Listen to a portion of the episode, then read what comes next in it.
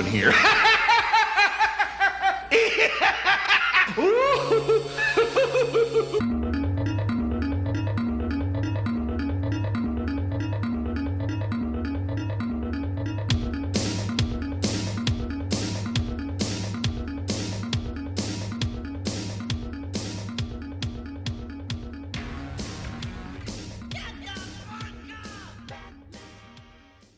What's up, everybody, and welcome to another episode of Come Get Your Flowers. I'm your host, Deon Egenti, and I have a very special guest with me. He has a YouTube channel called The Armchair Auteur, which is an ongoing video series where he talks about new movies, old movies, screenplay analysis, and television. He does movie reviews at Looper and the Baltimore Beat. Also, he's the creator and host of the podcast, Your Favorite Film Critic. He's definitely my favorite film critic. Ladies and gentlemen, Dom Griffin is in the building. What's up, man? Hey, thanks, man. I really appreciate that. Happy to be here.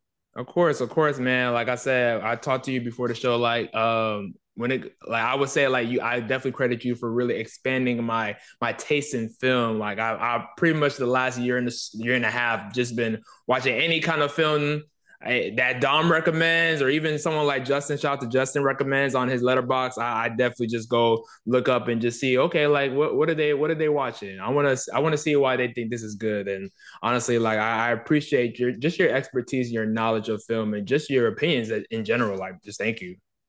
Thank you. Of course, man. We have to get you on the show. So, my first question to you, man, is like, what is something you've been feeling as a lately? It could be a new song, album, movie, TV show, book, hobby, activity. What is something that you've been feeling as a lately? Uh, you know what? I I usually listen to a lot of music, but I've the last like month or two, I have not. I mean, I listen to like the new Drake quite a bit, but like in terms of like something I've really been feeling is um uh I watched just a bunch of horror movies this month. Like I watched mm. like uh for for October I did like the Hooptober thing. Uh and I watched uh 55 of them in October.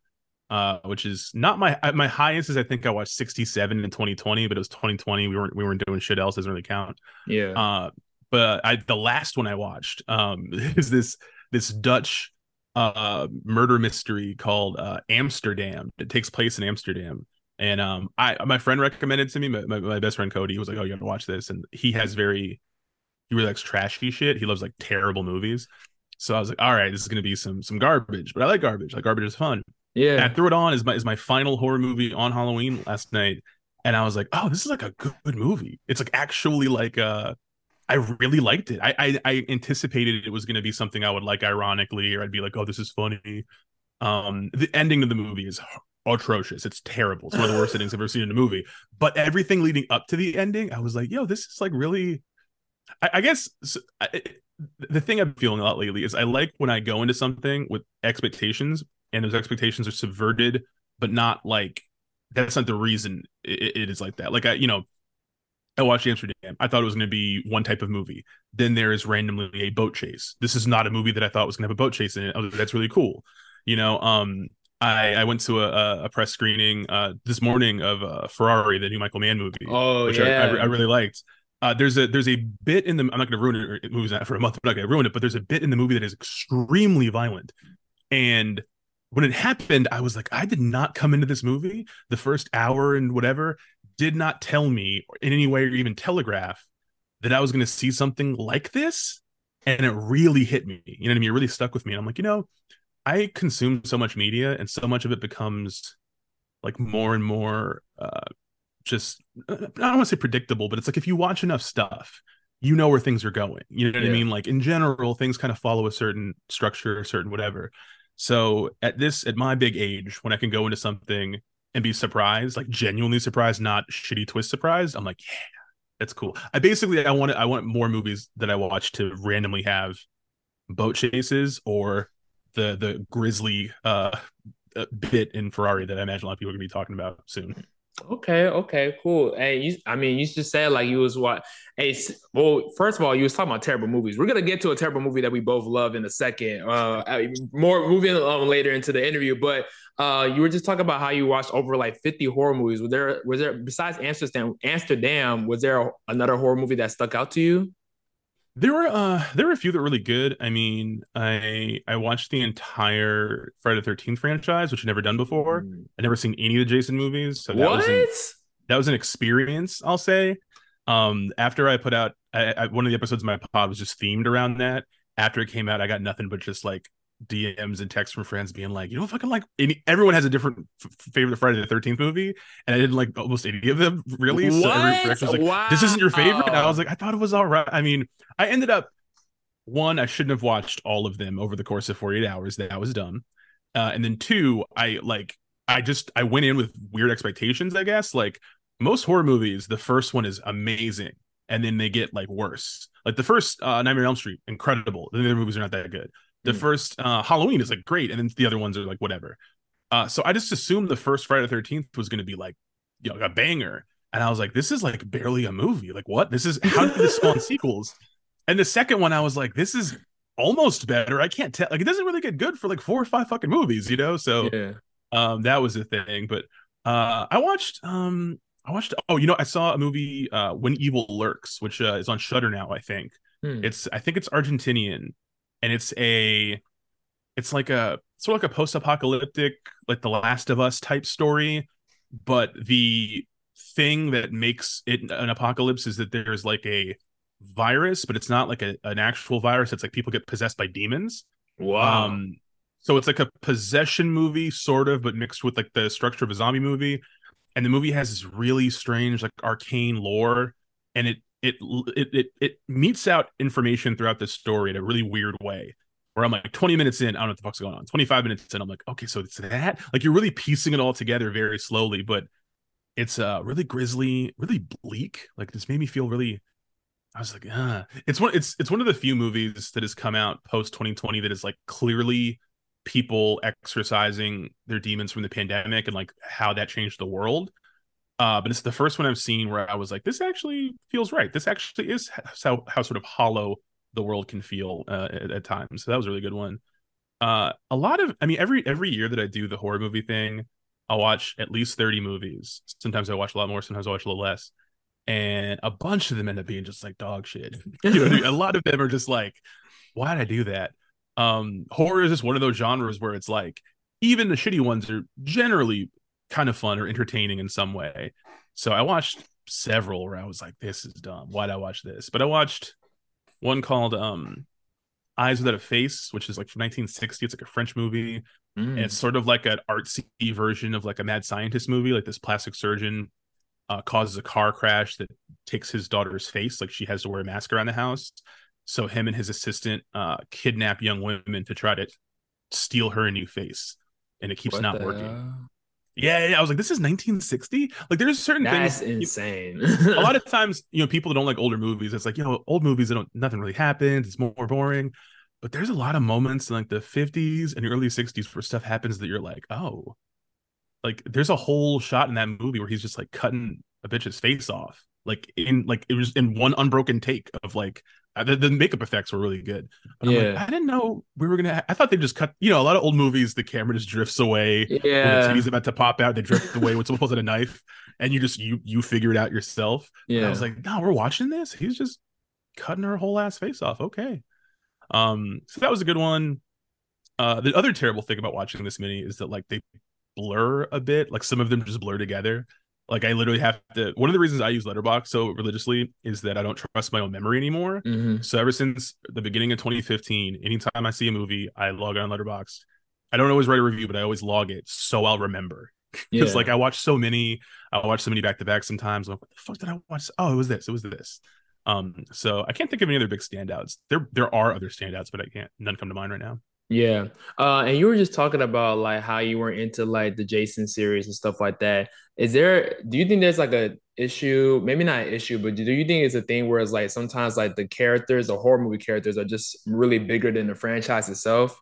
Like Jason and you know Michael Myers and Chucky and Freddy, they're big fran, they're big characters, but you know like it's always good the first time, and then like the couple movies just kind of like stink. But I think people are invested because just the character is so uh memorable and they're so mesmerizing and just like you know I don't think it's that the characters are bigger than the franchise. I, I think that the biggest reason horror franchises degrade in quality is the same reason a lot of things that have several movies degrade in quality, which is that the first movie, I mean, every movie is made to make money, right? mhm. But usually the first movie is made to like you know, there's something they want to say or do or whatever. There's some kind of story they want to tell.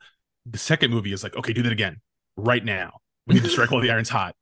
And then, you know, the next one, the same thing. Like, all right, let's keep it going. So it's like people talk about how why are like why do artists have so many like why there's so many bad second albums? Why are sophomore why, why is the sophomore slump? And it's like, well, if you're an artist, uh, you spend your whole life living and doing all these things, and you make your first album, you put your whole life into it, and then it comes becomes successful. And like, all right, time for album number two, and you have spent a year promoting album number one, not doing any normal people shit. Yeah, and they're like, "What are you gonna sing about?" Like, uh, you know, like you you don't have new things to draw on.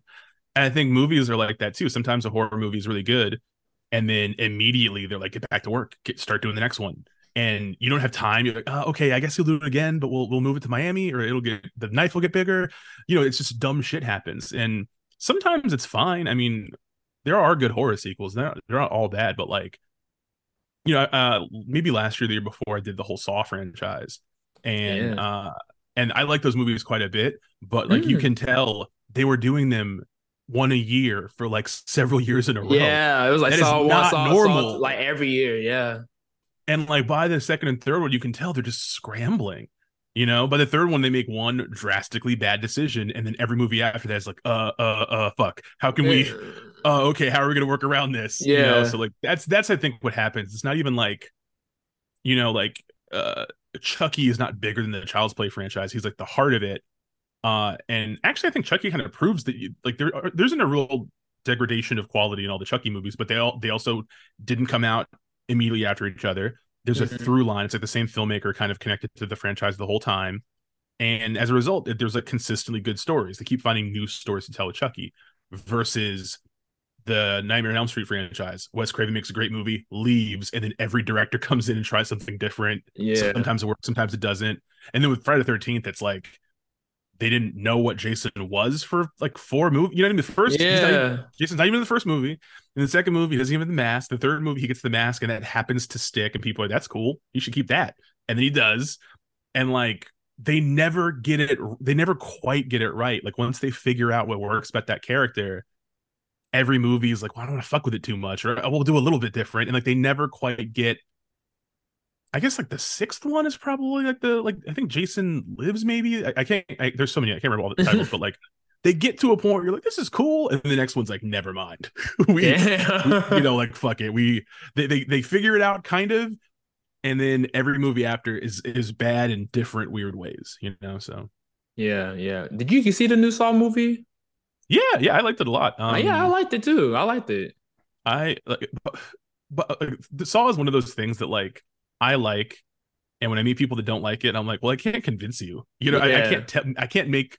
I can't make you like Saw. You have to be predetermined to be into that.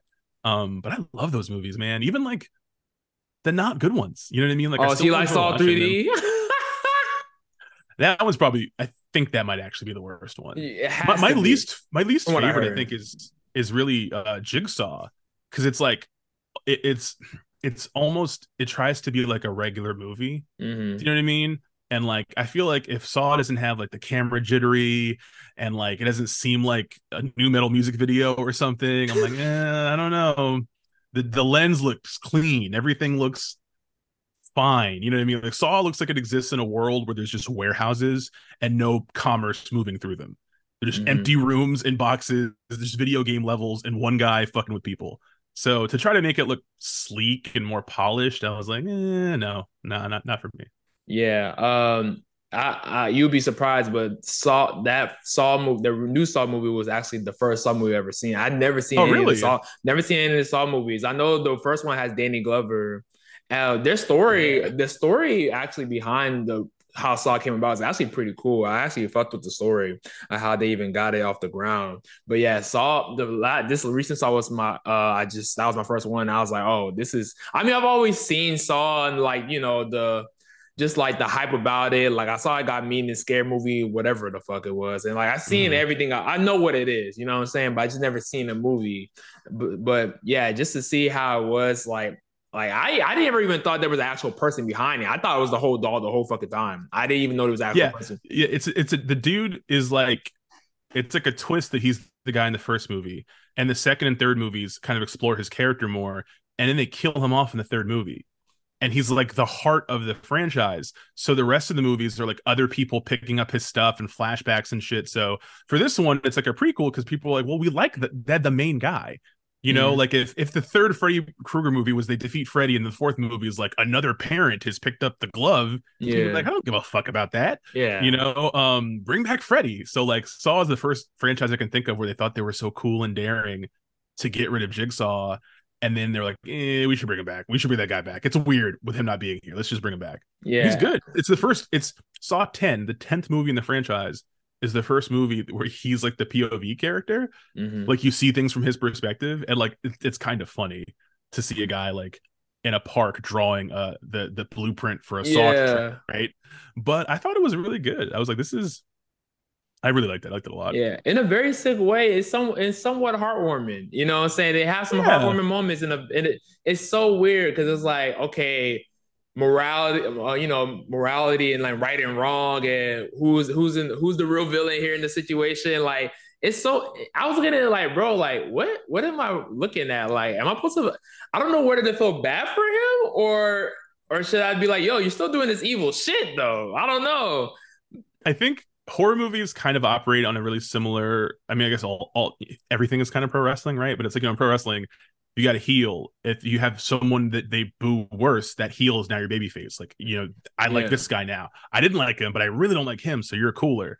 Yeah. and i think that saw 10 does a really good job of being like all right john kramer is technically a bad person. He like thinks he's not killing people but he's definitely killing people but this other woman, this con artist woman, I fucking really hate her. Like, yeah. I hope he gets there. You know what I mean? So he, he's easier to root for that way. Yeah, she's, like she's essentially kind of like um a stand-in for like the Theranos lady, the Elizabeth Holmes, the lady with them fake blood machines and stuff. oh like, yeah. I want. I wish I had been in the room when the writer was like, "Yo, what if we have have Saw versus Elizabeth Holmes? What if we did that?" Like, yeah, fuck it. People want to see her with a, a, a iron strapped to her head. Yeah, no, fuck it. Yeah, no, but I, that was a good movie. Um, but some horror movies I would recommend for anybody. I, I recommend Pearl. I loved Pearl. Uh, great, yeah. I didn't see X. I, should I see X? I, I feel like I should go back and see X. X is so X is like good. X is like a pretty fun movie.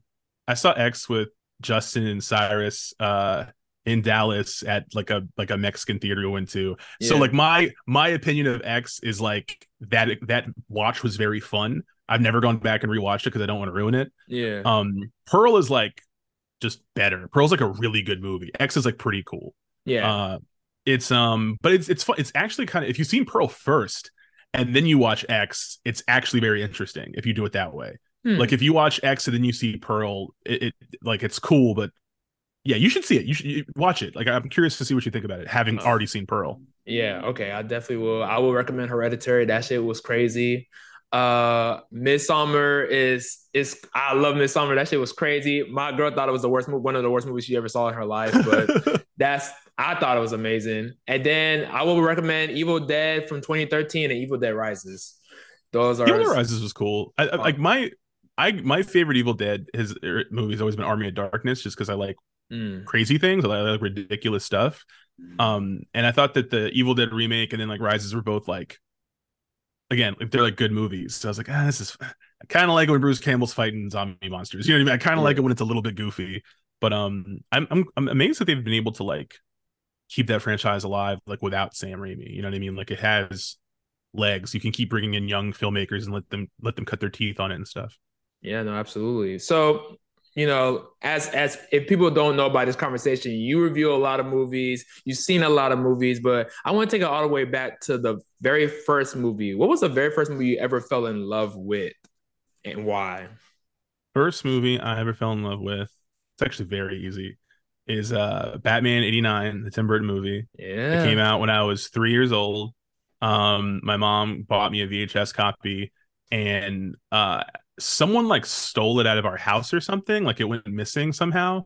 So mom had to buy a second copy, and the second copy she wrote on the little thing like this belongs to like a four year old boy. That's his favorite movie. Please don't take this or some shit. Yeah. Um. So the VHS copy that I had for like most of my life, um, had that written on it, and like I've seen that movie like I don't know four thousand times. You know what I mean? Like, um, it was like I, I, there's other movies I like from my youth, but Batman '89 is like everything to me. Like even like the little Coca Cola commercial that before the movie on the tape and stuff. Like that's those are my earliest memories of like movies. What makes you so infatuated with uh not only just that movie, with just even Batman as a as a character, as a hero? Because I, I've seen you talk about the new Batman movie that came out uh with uh, in 2020 that came out 2022 if I'm, I'm mistaken mm-hmm. so like what makes you so infatuated with the 89 movie and just batman as a hero i mean like i want to intellectualize it and make it sound cool and talk about why the character has meant so much to me over like my whole life because I've read talk, like, man. I've, that's I've, what we're here for. I, but I mean, I've read I've read hundreds of Batman comics. I've thousands probably. I've I've seen every piece of Batman media multiple times. Um, he's just one of my favorite characters. I think that he's one of my favorite characters, like in all of fiction. Like I'd put him up against like characters from like Shakespeare's works. I just love Batman. Um, but when I was like four, I just thought he was cool. I just thought he looked cool. It's like he just looks cool. Like even when I started reading other comics and like I, I really grew up on like X-Men comics and Batman comics and like Spider-Man is cool. Spawn is cool. A lot of characters were cool, but like just none of them were Batman. You know, like there's just something about the design, the the origin, just the the the, the rogues gallery. It just, I mean, I don't know. Maybe I guess if like I was born in 2005 and my first movie was like Iron Man, maybe I just really like Iron Man. Yeah. But I kind of doubt it. I don't think I would have a, a lifelong connection to Iron Man because there's just not as much there, you know. But Batman is like he's just great. I love that. Like I'm I'm never I'm sort of never going more than 24 hours of my life where I have not thought about Batman for like 10 to 15 minutes at least. Yeah. Just if there's always gonna be a point where I'm like, you know, it'd be really cool if so and so played Batman. Like you know, I just I randomly just have like imaginary Batman movies in my head. Like, what if they let this person do one? What would that look like? Yeah. Um, it's the only part of me that is still sometimes I like to roast people who are like, diehard MCU people who like are obsessive about superhero movies. And anytime they see a new movie and there's an actor and it's like that person would be good to play this character, and I'm always like, can you just not want more for people?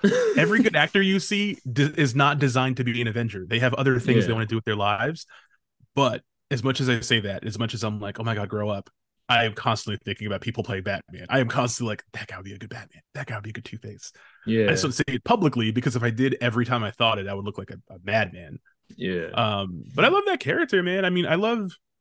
I think when Robert Pattinson was promoting uh, the Batman, the new one, they were asking him questions about the old movies, trying to get quotes of being like, "Oh, that was dumb" or whatever. And I think he said literally, "I don't think there are any bad Batman movies. I think they're all different. I think they do different things." He's like, "But Forever is good, and Robin is good. Like they they're, they're all good." And people were like, "Oh, okay, based, all right." And he's right. I don't think there's. When I was like ten, you know, uh, I hated Batman and Robin. I saw it like very late. The only thing I've ever seen about Batman and Robin was obviously the Nips meme, where his, I guess the Nips. That's the only thing I've ever seen about the movie. Honestly, imagine, imagine being ten years old and your favorite thing is Batman, and you love Batman. You love Batman Returns, even though it's like weird and like fetishy, and you don't understand that. Um, and then Batman Forever also is kind of weird, but like Jim Carrey's the Riddler. That's cool. You like that. And then you're looking for Batman and Robin because you liked Robin and stuff. And then you watch it and you're like, yo, what the fuck is this? like the movie does not 10 year old me it's the first thing i ever left and was like angry. Like me wow. my, my best friend and his his younger brother went to see it together and we took like mcdonald's after. We're just in this mcdonald's like yo what the f-? like we would just I, I, felt betrayed you know? Yeah. Um but watching it as an adult i'm like it's fine. It's just campy and weird. It's just like an expensive version of like the adam west show. You know what i mean? It's just it's just goofy and cartoony and the nipple stuff is weird and it, it's you know forever Forever and Batman and Robin are both like just super gay interpretations of Batman. And Joel Schumacher was gay. Um, and I feel like people were just really uncomfortable with them leaning into that stuff because it's always been something that plagued the character. You know, in the 50s, um, uh, Seduction of the Innocent, the book that like kind of fucked the comic book industry by being like, this is bad, vampires are evil, whatever, Robin's gay. Um, people have always like just completely shied away from that stuff to kind of be like, no, it's it's not weird that he has a 13 year old boy hanging out with him dressed like that. It's totally fine and normal. And like, no, it's kind of weird. It is a little bit weird. There's nothing yeah. wrong with exploring that, but I think nobody in 1996 or seven wanted to live in a world where one George Clooney was Batman. Yeah. Two, that he was like that in the movie, and then the three that like the the nipple the nipples was just weird. And I get it from like a an artistic perspective of like, well, in the fucking comics, they always draw them with like hard ass nipples and stuff. They always draw them kind of in a weird fetishy way. Yeah. But it's like, yeah, but we're selling toys to children, Yeah. you know? Um, but I don't know. For all I know, there's a bunch of queer kids who found themselves during that movie. They was like, hey, you know, Batman's a little gay in this movie. Maybe me too, you know? So That's dope. totally hate on it.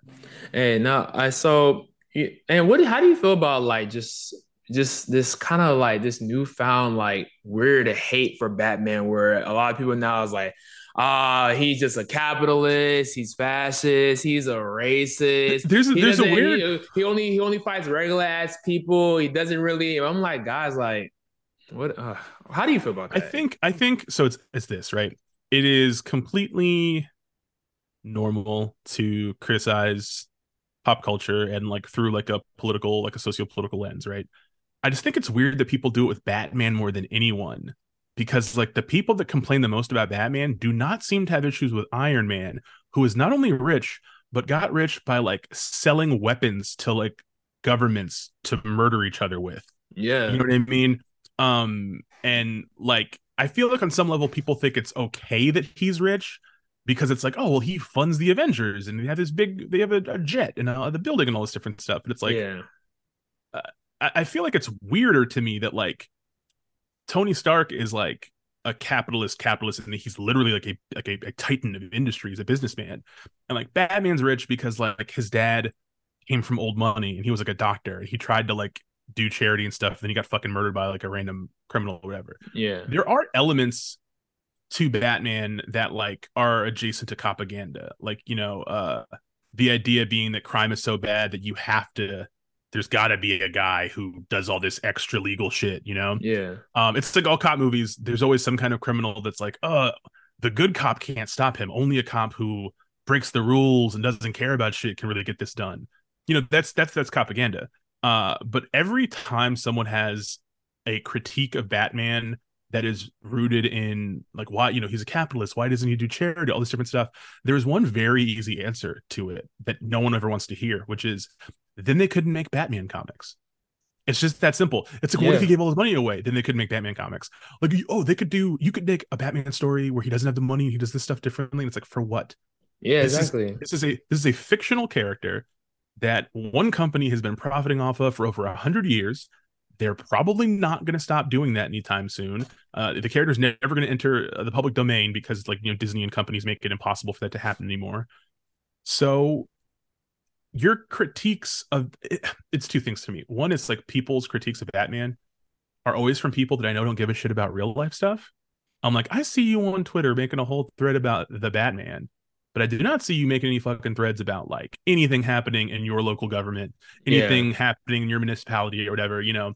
Like, why don't you have some of this energy for the actual fucking rich people who are actually fucking ruining your life, yeah not Batman, who is literally not fucking real. Um, Grant Morrison in uh their book Super Gods has a line about how children understand superhero comics because like they're not real, like they're like they're they're fantasy, and then adults try to pick them apart and like, oh, it's really this or it's this or it's this, and like one of the key questions is like, you know, who who works on the Batmobile? Like who refills the gas? Who fixes the tires? All these questions. And Grant's answer was nobody. It's not Yeah. real. What the fuck are you talking about? Why would you care? You know, a kid can look at this and be like, Batman fights crime and he does this and he does that. And like you're gonna come in and be like, okay, but then who how does he have internet in the cave? Like who who who set up the fiber for that? You know what I mean? Like is he what, what, what kind of what kind of VPN does Batman use? Yo, I don't care. Why are you bringing this up? What is It's- wrong with your brain? it's not real life yeah, you know. And um, I think I think it's okay to be like I'm over Batman or I don't like Batman or like I'm not a child anymore. That's fine to me. That's normal. But people who are like, no, I do care about Batman, but they have to make Batman more socially progressive. I'm like, no, they don't. they they don't have to. I don't. Every time someone has done a story, even kind of like here's the truth about superhero comics in general. Anything that's like drastically a change to a character, it's not going to last anyway. Mhm. So when people say things like, "Why don't they just change this?" I'm like, well, it's they're going to change it for a year and a half. Six to eighteen months is the longest uh, a change will happen to a corporate-owned superhero character. At some point, there'll be a new video game or movie tie-in or something, and they'll go, uh, "We can't have synergy if you know, like it's it's why Peter Parker doesn't change much. Like, okay, if there's a new game coming out, and in the game Peter Parker's like this, he can't be going through a divorce.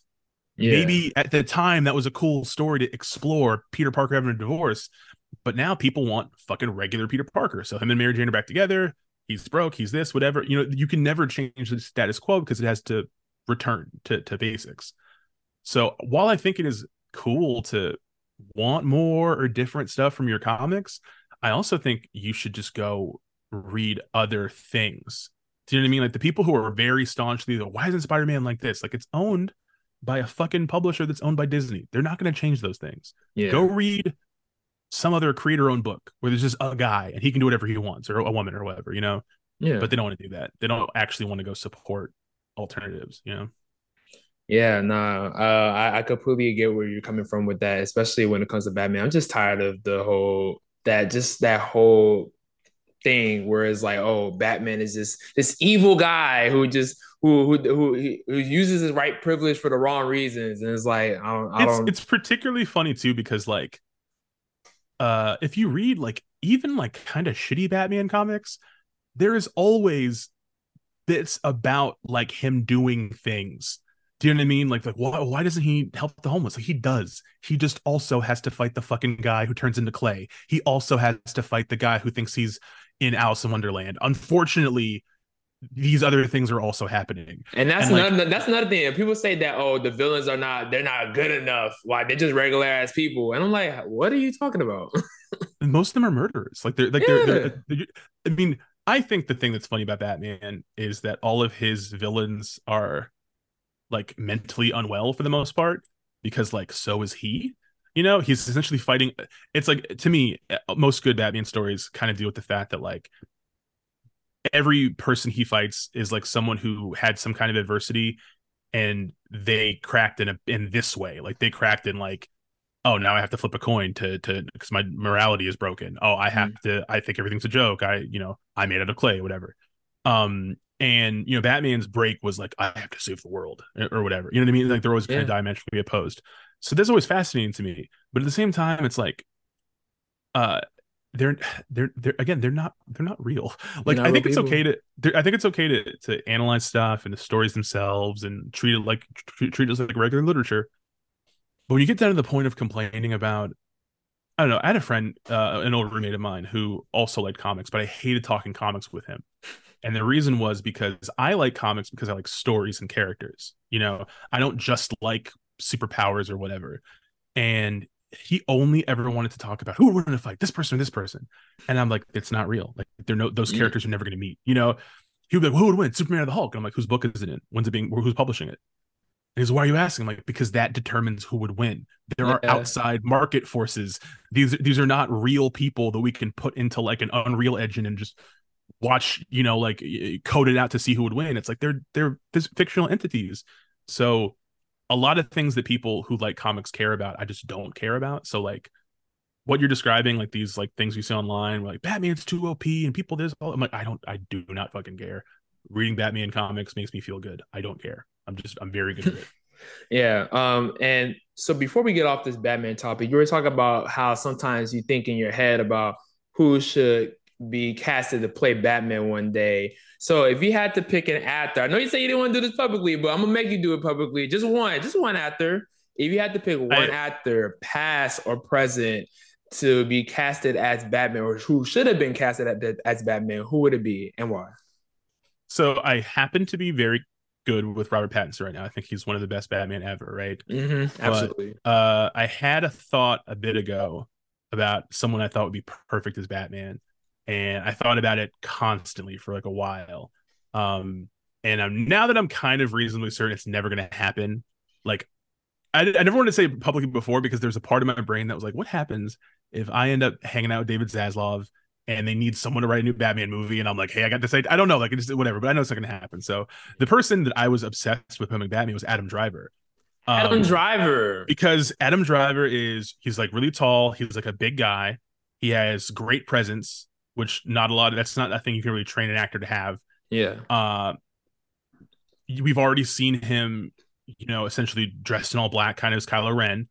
Um, he's a genuinely good dramatic actor, and he um he has range. You know what I mean? And like he's someone who I think he would be able to do the physicality stuff. I'm sure they could teach him all the fucking Krav Maga or whatever. Um, and he's just he's fucking huge, and he also just looks. Fu- I don't, I don't, I don't mean Adam Driver's ugly. I mean he's a very handsome man. I just mean like he just looks fucked up in the sense of like he looks like not okay. You know yeah. what I mean?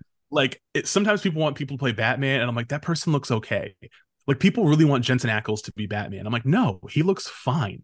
Jensen Ackles is a guy that like I it, I don't know if he's ever known depression. You know what I mean? It, yeah. It, ever, ever does. It's not. But I'm saying some people you look at them. You know, it's how people talk about certain actors can't be in period pieces. Yeah. If, if, it takes place in the 1500s, that person looks like they've used an iPhone before. You're like, eh, no, you don't look like you were around then. You, you don't. You, you don't. You don't look it. That's how I feel about most people that people want to be Batman. Is like that guy seems fine. He seems like he's okay. That was George Clooney's problem. Val Kilmer, a little bit weird. Michael Keaton, a little bit weird. Adam West, a little bit weird. All the people who play Batman who are good, a little bit off. George Clooney just looks fine. Yeah, you were perfect, like, bro. he literally made a thing in that movie that like he's not he's over his parents' death. It's like if he was over his parents' death, he'd stop fucking being Batman. You know, so like Adam Driver to me looks like a guy who uh, the thing that sucks though is I also had a really good one for Alfred. It was like a specific combo of the two of them, but now I don't remember who the Alfred was. Oh. But that was like my thing is I just kept seeing scenes throughout my day of Adam Driver Batman like shirtless in the cave or whatever with like all the tape like the D- DDP rib tape. And um and the, the tape around his ribs? Oh my yeah, god. and, at a perfect at a perfect Alfred and just like their interactions and stuff. And I'm like yeah this is just never gonna happen. But I think he'd be great. Um he's one of the like two or three best actors I think of our generation I think you know? He mm. um I think he's I think the Star Wars experience probably made him be like well I'm not gonna do one of those yeah. I'm just going to be a real guy now. But if he ever ends up in a situation where his agent's like, you got to play one of these fucking cape people to stay relevant, he'll be like, oh, I could probably do Batman. Hmm, okay. I'm not, you know, it's funny because like I know a, a, lot of people give Adam Driver praise for being such a, great actor. I've only, I think I've only seen him in BlacKkKlansman, which he's good in as well, honestly. Um, but I've never, uh, I know people was hyping up a marriage story. I just wasn't I couldn't I couldn't do it. I, I I seen the memes with the arguments and stuff. I was like, I'm not sure. But like that's a thing. Like Marriage Story is a very good movie to me. I, I liked it quite a bit, but it's one of those things where like the type of acting that people tend to uh, love in movies is always like very showy, very like over the top. Like there's a there's like a uh like a, a it's like a TikTok thing you used to see a lot where people put together their favorite performances in movies, and it's always the same seven performances. It's always Daniel uh, Daniel Day Lewis in There Will Be Blood. It's mm. always uh, Jake Gyllenhaal in that movie where he, I think it's Stronger. There's just a scene where he's in a car with someone yelling about how like you know he showed up for her and she wasn't there for him or whatever. I've never seen the movie, but it's a scene of him just screaming. Mm. And, or it'll be Jake Gyllenhaal in Nightcrawler, the one scene where he's like shaking the mirror. Oh, okay. Um, and then it'll be you know uh, sometimes it's Hugh Jackman uh, putting a hammer to the uh, sink in Prisoners. It's just a bunch of moments that are like the most obvious performances ever. Do you know what I mean? In many cases, there are moments from good performances, but they're just showing the most, the loudest, the most animated, or whatever. And people who say Adam Driver is good always show him screaming in Marriage Story, and like that scene in context, in the context of the movie, it plays well, like in the flow of the film but if you just watch it out of context, it's just two people just kind of just cartoonishly screaming. They both, him and ScarJo, both have moments in that movie that are so much more affecting, that are quiet, that are just silent. There are no words, but no one shares that. Do you know what I mean? Uh, he's really good in Ferrari too, like which I, I saw today. Yeah. Um, Penelope Cruz, really, really, really good in Ferrari. Yeah, I heard she. I heard she was. I, I saw the trailer. I, when I saw her pull out the blicky, I said, "Hold on, Penelope." Bro, she is if if Lily Gladstone uh was not in Killers of the Flower Moon this year, if Killers of the Flower Moon did not come out, um, because I think her performance in that is the best performance of the entire year. Mm. If that mm. did not come out, Penelope Cruz would have this Oscar like in the bag, as far as I'm concerned. Like she is so good. And a lot of the best, I mean, there are parts where they're yelling at each other, and then there are screaming marriage story scenes. But the best parts are just like her, and you're watching her face process stuff. You're seeing her go through different emotions. Like I like I like I like shit like that with acting. Um, a lot of times people are just like, you can tell this is really good acting. Why? Because his face, he's like doing all this stuff, and I'm like, that's not fucking whatever. nah, uh, but I definitely need to check out more of his work, Adam Driver. Uh, definitely gonna see Ferrari. Uh, I was kind of a little thrown off just because I was like, okay, we just got Ford versus Ferrari, so I was thinking like, oh, is this like another that? But when I saw the trailer, I was like, oh, it's not that. Yeah, they're like nothing alike. They're nothing um, alike. Ford Ferrari is a pretty good movie, but it's like such a, it's like a white dad movie. Yeah, if that makes sense. Like um you know i run a movie theater as my day job and like there's just certain movies where i'm like i know when we get this i'm gonna see a whole bunch of white dads.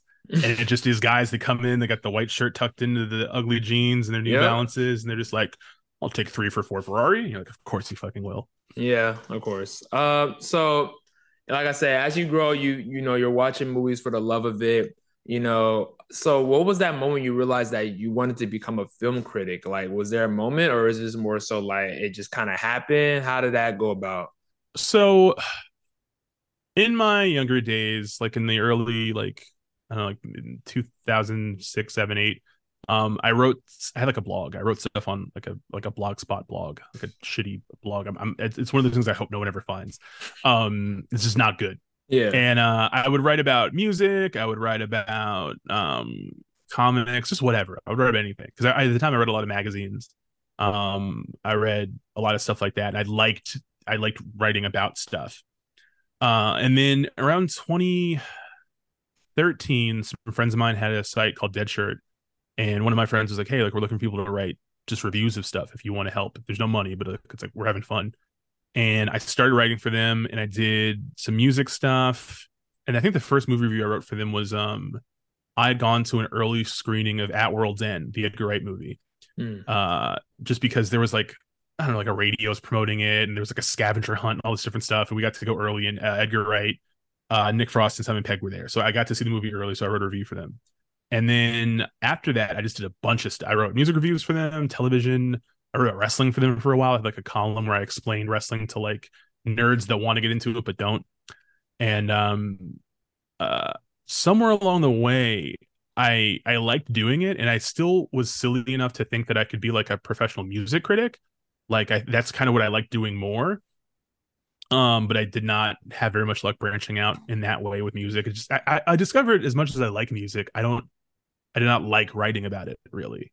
Uh, and I, I was so I used to be so obsessed with music criticism, like the way people could get things across, writing about songs. I liked trying to figure out how to do that. Like it was a fun creative thing. But uh, the more I did it, the more I was like, this is just not my thing. I just I don't think I have the knowledge base. I also, I, as I got a little bit older, I realized I'm not going to be able to to stay current the way a really good music writer should. There's so much stuff that I know I should listen to, but I'm starting to get washed, and I know I sh- I'm just not gonna. Yeah. Whereas I'm never gonna get tired of movies, so I started finally getting paid to write a few different places, um, and I started taking more seriously because I realized, well, I know of the things that I write about, I know the most about movies. Like I know a lot about wrestling and a lot about comics, but in terms of movies, it's like the one thing I know for sure. Like I feel really comfortable about this. Uh, so I started pivoting more specifically to movies. Uh, and then I started writing enough to where I was writing so many reviews per year at different places and stuff that like you just kind of get it just becomes kind of natural. I don't know how else to describe it. I mean, like I did I never thought it would be like my main thing for the rest of my life. Like I still kind of don't. I don't know how much longer I'm going to do it necessarily, but for a while it just felt like it felt right. It's like actually, I think the only way I can describe it is it felt right.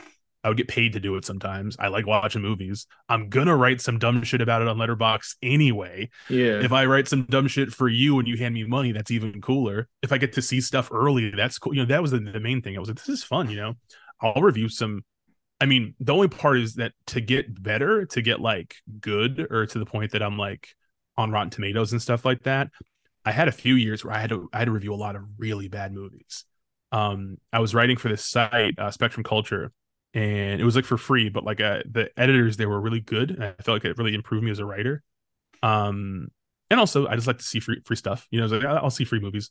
Um, but I couldn't only watch the cool stuff. Do you know what I mean? Like if you're a movie critic, there are people in, in like you know in, in, the DC area where I live, there are critics who uh you only ever see at screenings for Marvel movies. Do you know what I mean? Like they they only cover Yeah. fandom stuff, you know? Yeah. So like if you're going to, to the the Marvels, you're gonna see these handful of guys that you never see the rest of the year, you know. And I've never wanted to be that type of person because it's very limiting, first of all. yeah. Uh, and second of all, it's, I, I just I don't like it. I hate it. I actually hate the, the fandom film critic. I hate that archetype. yeah.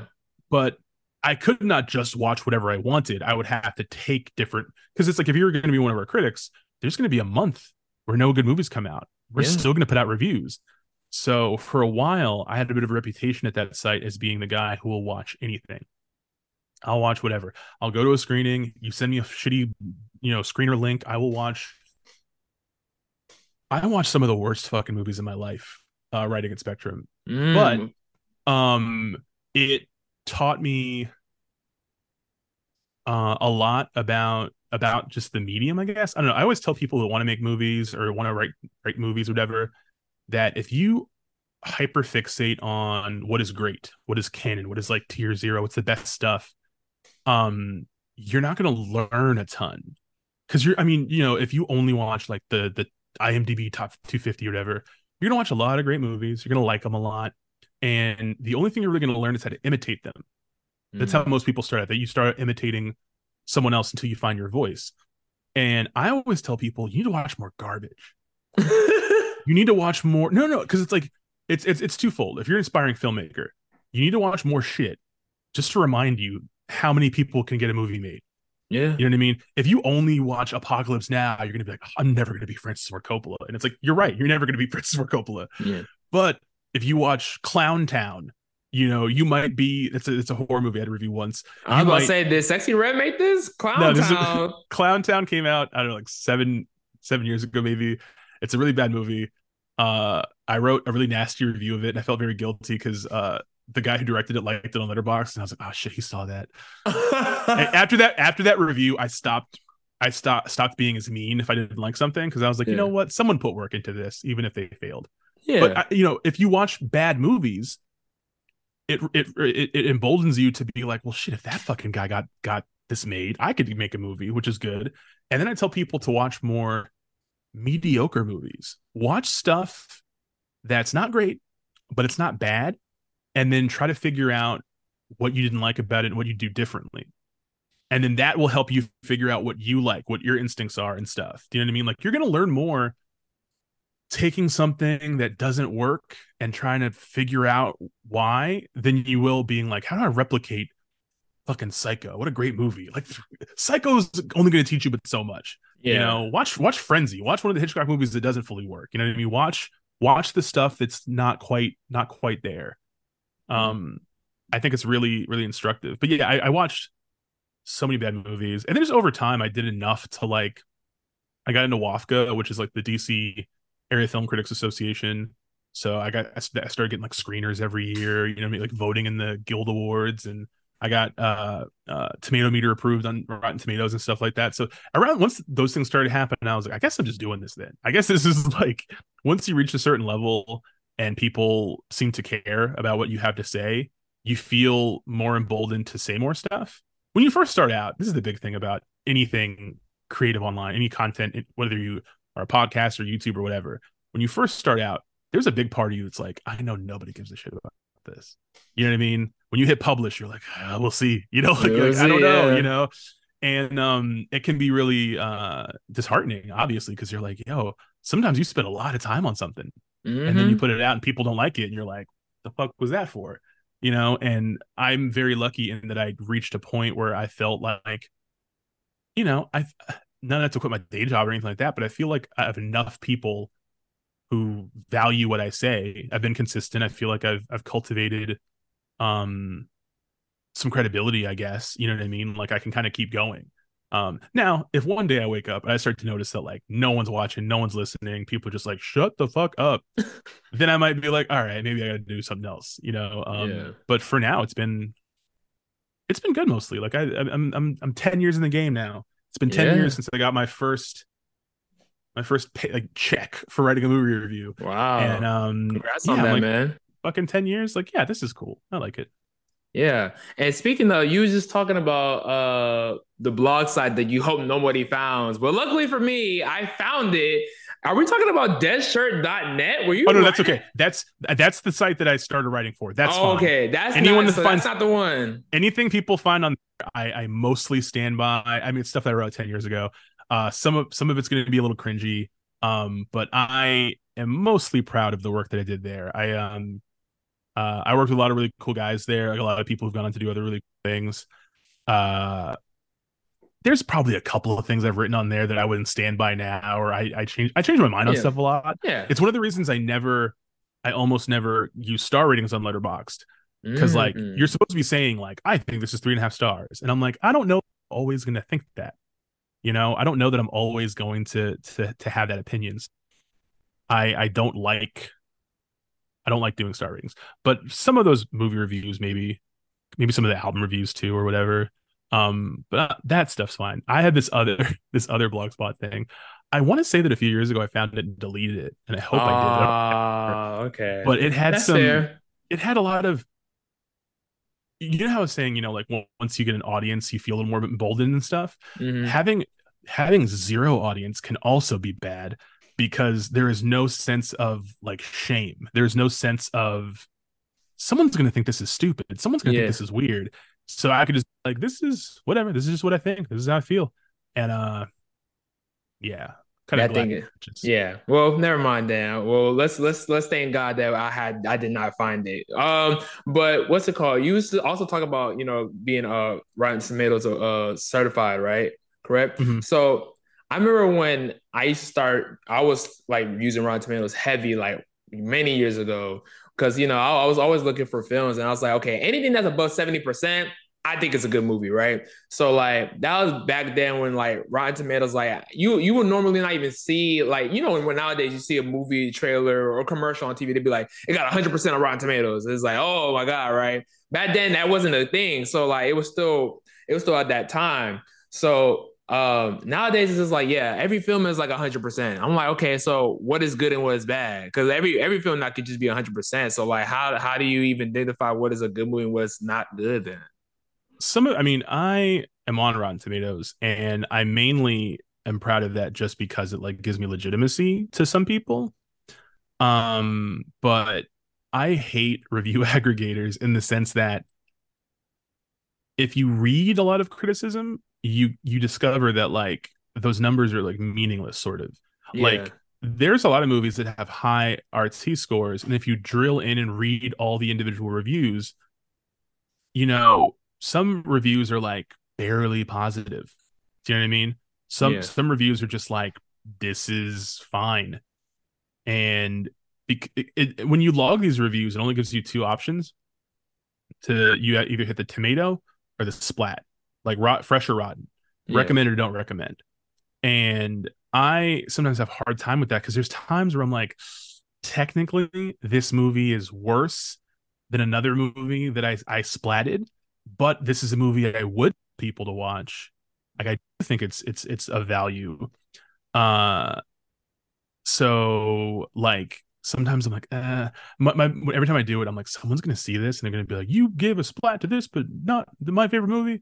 Yeah. Uh, so sometimes, but I always have to, I'm always in the moment, like, all right, let's be real. What do I, how do I, do I feel splatty on this one? Do I feel, do I feel ripe tomato, you know? Mhm. But that's a binary and no movie is just those two things. And that is, I think, the biggest thing wrong with aggregators is like, it's not always, I don't, I don't, I don't, I I think the best thing to do, here's, here's how I feel about film criticism. I don't go by Rotten Tomatoes ratings uh because there's a bunch of movies I love that have like 60 you know what I mean? Like it doesn't it's meaningless. I like actually reading criticism. I actually like reading movie reviews. Uh so I have like 10 or so uh critics who whose work I really like for one way one way or another. And I just kind of go check out and see what they said about stuff. And sometimes some of those critics aren't even critics that I agree with a lot. Like there's critics whose work I dig but we never agree. So if I see them go, oh, I fucking hate this, I'm like, I'm gonna love it. You know what I mean? Because I know that person hates the stuff I like. Um, I try to use critics as just like sort of like a light guidance, if if anything. You know what I mean? Like Uh, there's certain people like like film people I know on Twitter or whatever, where if I see them praising something, I'm like, I'm never gonna fucking watch that because I just I just I, I hate their taste. Stuff that they like, I'm like they're just dumb. You know, nothing against them personally. I just know I'm not gonna like it. I think that's better than just trusting the number. I, I did a video uh, a couple of years ago about um, this really shitty conservative movie that Ben Shapiro put out called uh, Run Hide Fight. It was called Run Hide Fight. It was about like a school shooting. It's like a school. You sh- it's like really would watch Hard. anything. I was I, I, did, I did this for YouTube. I had um was actually kind of funny. I I just switched to editing on Final Cut for the first time, Hmm. and I was trying to like teach myself. I used DaVinci Resolve before, and I was trying to teach myself the differences. And I was like, I I because I'm not really fully trained, I only know how to do like what I what I do. So I was like, I can't figure this out by testing and watching tutorials. I just have to go make a video and figure it out myself. So I was like, at the time, nothing new was really out, and I had seen this movie came out. I figured it would suck, and I was like, I'll just make a short video about this and, and whatever. And then it helped me figure out Final Cut very quickly, actually, which is nice. But then I put the video out, and then it like blew up. But For, for me, it didn't. It wasn't like millions or something like that, but it got a lot of views at the time. And it blew up, and I didn't find out until later that uh, I was one of the only critics who reviewed it on Rotten Tomatoes. wow. So it was like me and like 10 people maybe. And uh all the other people that wrote for their publications had seen it like at festivals and stuff, like earlier in the year. Uh I was the only person when you, when you clicked my on my review, it went right to my fucking face. So all the conservative people who were review bombing, you know, like who were like, you know, this is actually a great movie. They all came for me. And Damn. like two or three months, my phone would just be like, "You have a YouTube comment, cuck," you know, like Oh. and people and people people were really terrible. But what I did, uh, because I'm weird, is I like earnestly engaged with every single comment, no matter how crazy it was. Uh, and part of it was the more it went on, I discovered that most of these people who like Ben Shapiro, uh, felt like film criticism was objective, not subjective.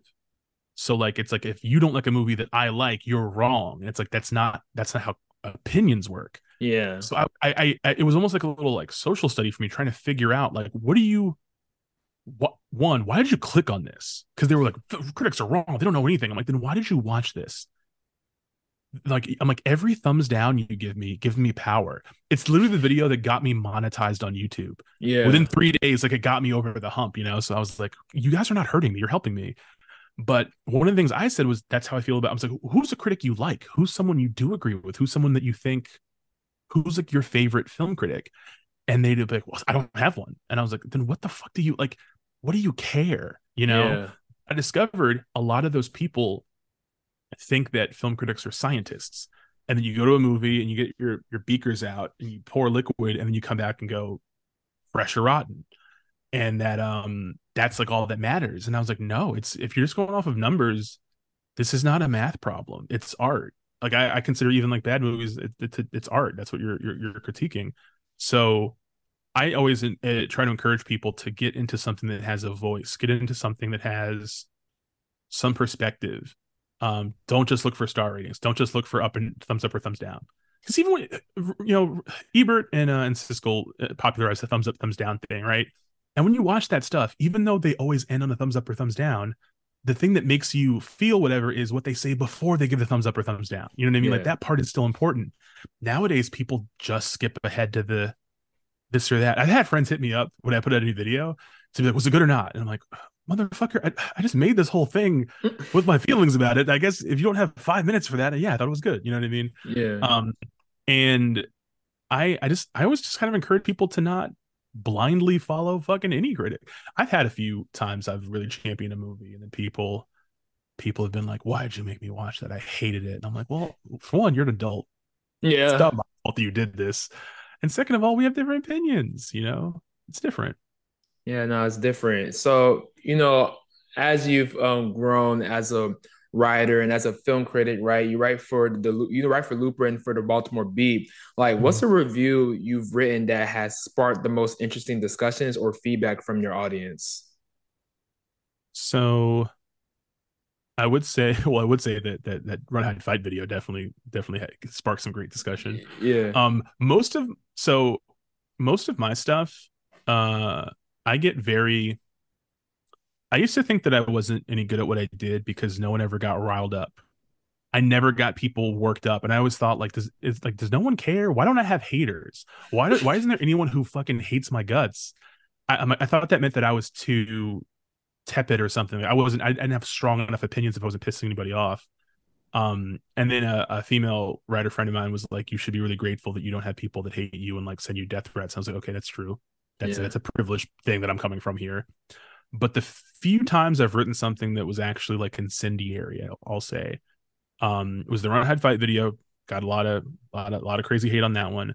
The same week, I had reviewed this movie American Skin that I hate. It's one of my least favorite movies ever made. Oh, American Skin. Why it's, that? It's it's from the it's from Nate Parker, the guy that made Nate Parker. Yes. Oh my yeah. god, I didn't even want to watch that film. I hate that movie. It's so bad. And I, had that in the Run Hide Fight video at the same time. So the Run Hide Fight video, I had a bunch of conservatives calling me a cuck and a liberal, and I bet you want to fuck Joe Biden and all this stuff. and then the American Skin video, I had a bunch of people calling me an Uncle Tom, yeah, saying I was trying to tear this black man down, saying I don't want to see black people succeed. Mm-hmm. Um, one of the comments literally said, "I know this motherfucker likes mayo on his sandwiches," and I was like, "I'm having my entire blackness called into question. Your black card's being revoked because this, yeah. being revoked in, in in in defense of Nate Parker." I was like, okay. So like most of the time, an alleged rapist, by the way. you know they don't believe that shit, right? They're like, yeah, that's all. That's all lies. Um, so a lot of times that I've written something that has, I don't, I, I don't think I've written many things that have delivered good, interesting discussions or whatever. I mostly get people going, hmm, that's cool, that's interesting. I get like kind of polite nods. Anytime I do strike a nerve, it's always someone like wanting to kill me. It's always like, um, I've actually had the the anti-black thing happen a lot, um, and I've discovered that in the last like five or ten years, I feel like people have been so hungry for representation that I think a lot of people will just champion anything, anything because a us. black person made it, right? And it took me a while to notice this because I always get these fucking. I realized like ninety percent of black media that I review, I end up reviewing negatively and it's not because I don't want to see things made by uh, us. It's not that. It's that a lot of the us's that get to make these things fucking suck. And I refuse to like sugarcoat that because I'm like, look, every year Hollywood is only going to give a handful of black people a chance. Mm-hmm. And if I gas up somebody who's mediocre, who sucks, they'll keep getting more chances. And then other actually talented people will not. So, like, if I see a movie by a black filmmaker and I think they suck, and I think that their movie is garbage, I'm gonna say I think they suck and the movie's garbage. And then the comments will be like, why don't you want us to see us succeed? And I was I want to see us, the the larger plural us, succeed. This fucking person, I don't want to see succeed. I'm maybe I am a hater. You know what I mean? I just don't care. I think, and it's weird because like then the other thing is like, well, white people make mediocre movies all the time. Why aren't black people allowed to make mediocre movies? And it's like, it's like we, we why would you want are. that for? I mean, why would you want that for us too? By the way, I, I, would say uh, it's like okay, but like if some random white dude makes a shitty movie, he's not really stopping another random white dude from getting a movie made. You know what I mean? There's not like a finite budget for those guys. So, um, I will say, I think one of the greatest things to happen to to black people in film is that uh Ava DuVernay made A Wrinkle in Time for Disney. Mm-hmm. That movie had a humongous budget. It had a fucking Oprah in it. And yeah. it flopped hard. Flopped hard. And critically too. Like bad reviews, no money, Disney.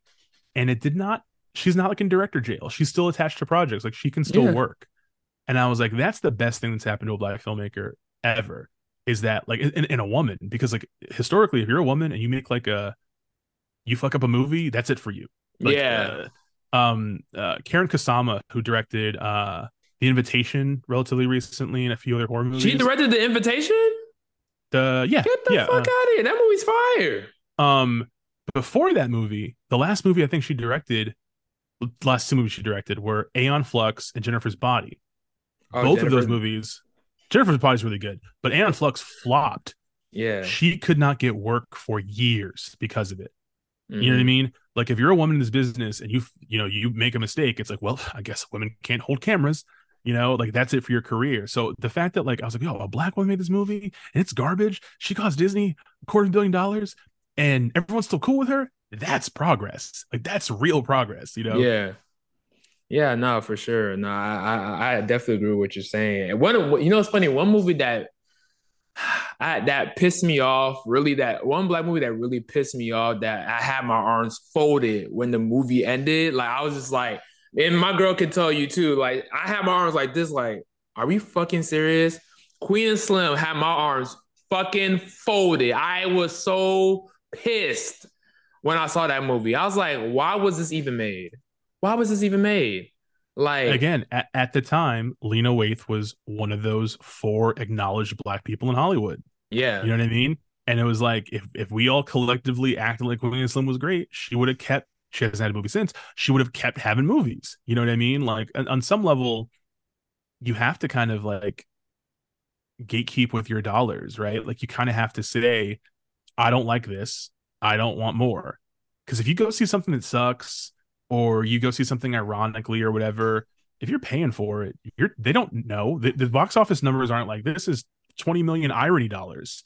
These are just JK, JK raffle dollars. They're not real. It doesn't matter. It's just it's just money. They're gonna hear that and go, all right, cool. We need to make nine more. So yeah. um I'm I'm really big on you know withholding what little power you have in the marketplace. Yeah, I was I was just like, man, I hope they don't kill Daniel Kaluuya for being this film, man. But luckily, he's so fucking good. It didn't really yeah, he's, matter. He's bulletproof. He's fine. Yeah, he's fine. But yeah, I would say for people like, yo, go see They Clone Tyrone. You know what I'm saying? Really good I movie. Yeah. Really good movie. Go see. Uh, go see, like there's a lot of amazing black films that have came out in recent years. Like I would say, even like the Five Bloods. I love the Five Bloods. I thought really the Five Bloods was a good yeah, movie too. Lee. Uh, there's so many others. I mean, us, I thought was great. I feel like people would sleep on us.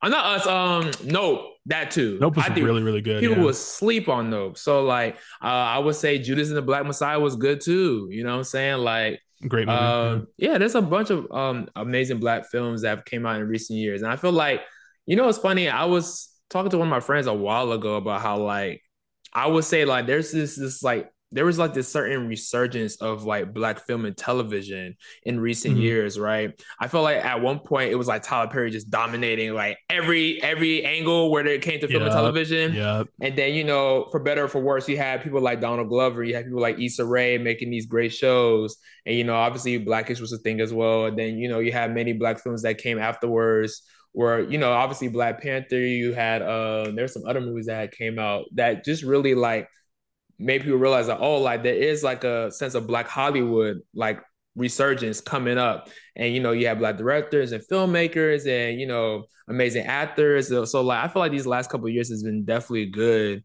you know when it comes to like portraying like more than just one stereotype or just more than yeah. one character when it comes to like black films. Because it's only like for certain years like in the 90s was all like Boyz n the Hood, Menace to Society, and maybe some like black comedies from Eddie Murphy and Martin Lawrence. And that's the best you get.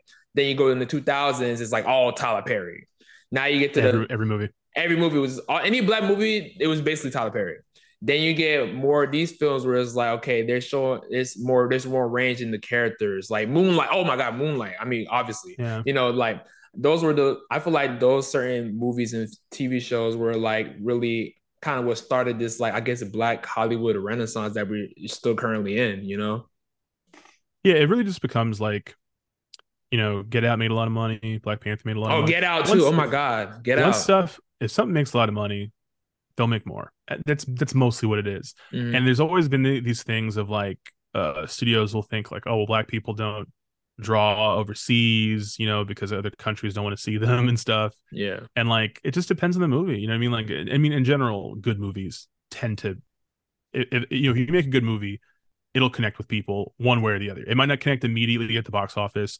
Maybe it'll take on more life once it hits streaming or something, but very rarely is something really good that doesn't connect ultimately. Sometimes stuff just isn't for the right time or it's ahead of its time, but um, we do happen to be in an era where there are more more talented black people making things and being allowed to make things. Mm. I just think that we've started to get in this zone of like a lot of new original streaming content would be like, all right, let's make some black stuff for Juneteenth's banner. Let's just put some black faces on the thumbnails. And some of those movies, you're just like, yo, this is garbage. This is so bad. Yeah. But like, people being like, well, I gotta support my people. I'm like, yeah, You, There's a limit. yeah, there's a limit because it's like I, I want I want it to be a good one. You know what I'm saying? Like like for example, I just I mean I don't know how you feel about Equalizer. I just saw the Equalizer three. I thought the movie was good. You know what I'm Oh. I haven't seen the third one yet. I like the first two. I mean, Yeah. it's hard to fuck up just Denzel killing people. I feel like that's a very, very simple value proposition there. Yeah, and it's made by I forgot his name, but he he he made, Antoine Fuqua. yeah he made dope, which uh I know people some people are iffy. I like No, no, no, dope. no, no. no. Dope is Rick Famuyiwa. Oh yeah, Uh, okay. Wrong Antoine guy. Fuqua did the other two Equalizers. He did the remake of Magnificent Seven. Oh yeah, he did. Um, He did. For the he's essentially Fuqua is one of the most like, successful black filmmakers of all time. hmm He's made a lot of movies that make money, uh, but he's not someone that people like respect artistically. Yeah, You know what I mean? Like he's had more hits than Spike Lee, but he, people do not consider him on the level of a Spike Lee. exactly. Um, but he's he's made some good stuff. He uh, Tra- he made Training Day. You know what I'm saying? yeah, Training Day.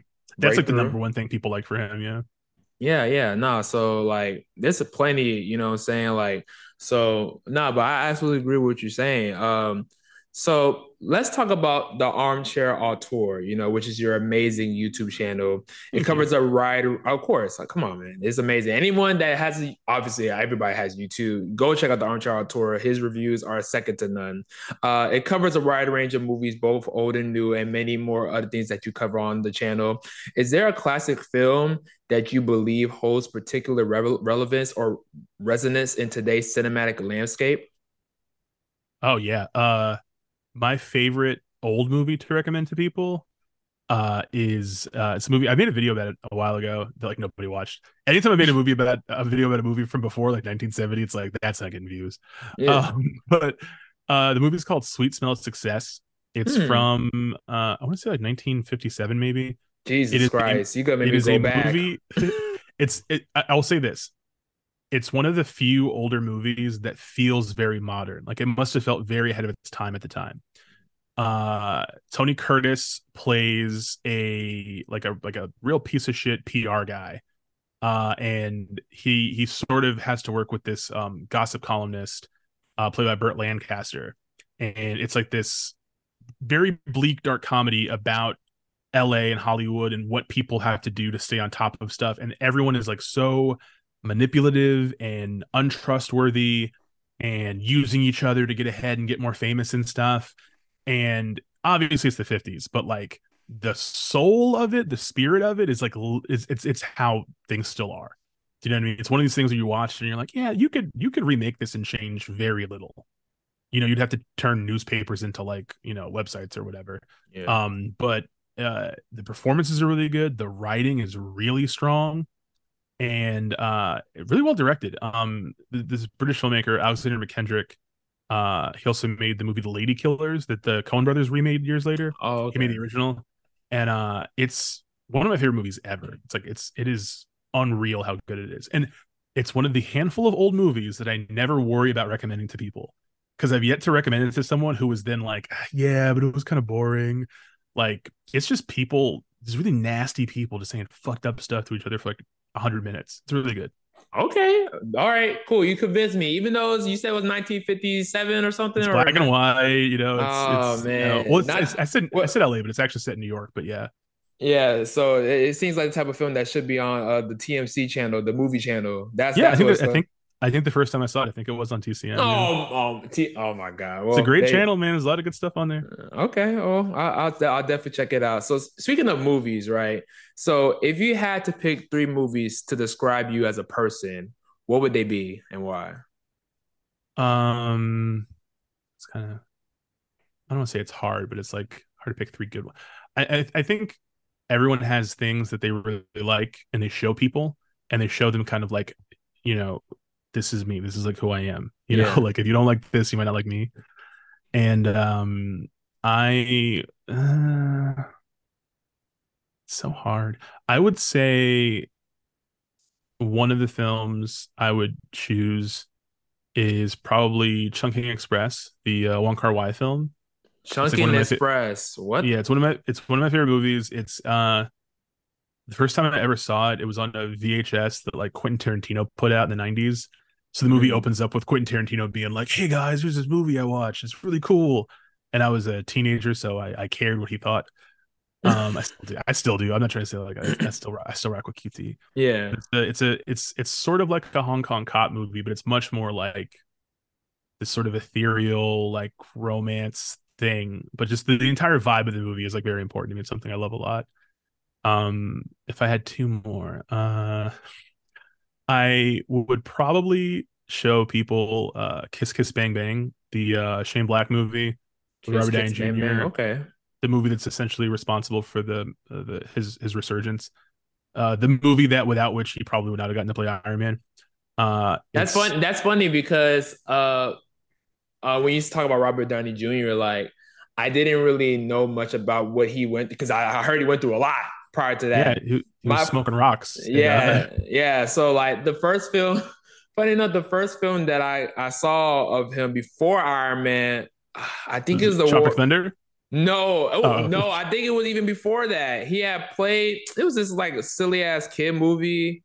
I gotta find it, but uh Tropic Thunder was like the second one. That's when people mm-hmm. was like, "Oh, like he's back, y'all." He, he's kind of like, okay, he's kind of back, but then obviously, like people was like, "What? He's playing a black man." But I'm like, okay, you gotta understand, like that he's making. Yeah, people didn't understand. Yeah, I, no, I they just, didn't get it. Yeah, they, they didn't get it. They didn't get it. But what was the movie? God damn it. I'm gonna be so mad. But keep going as I find this movie. The Shaggy Dog. That's okay.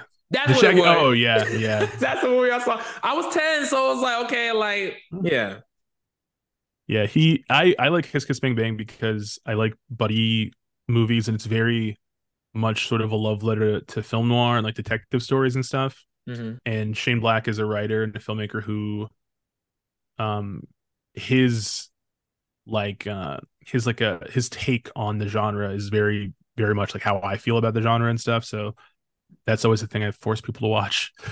Generally speaking, they like it, but um, uh, and then I think I've had one more. I would probably pick um, God, when I was a lot younger, I probably would have picked the Woody Allen movie. I was really into Woody Allen when I was a teenager. I get it. When I was like I 17, it. I get it. I so many of his films really meant a lot to me, and which is like weird, but I don't know. I was I was like a I was a nerd.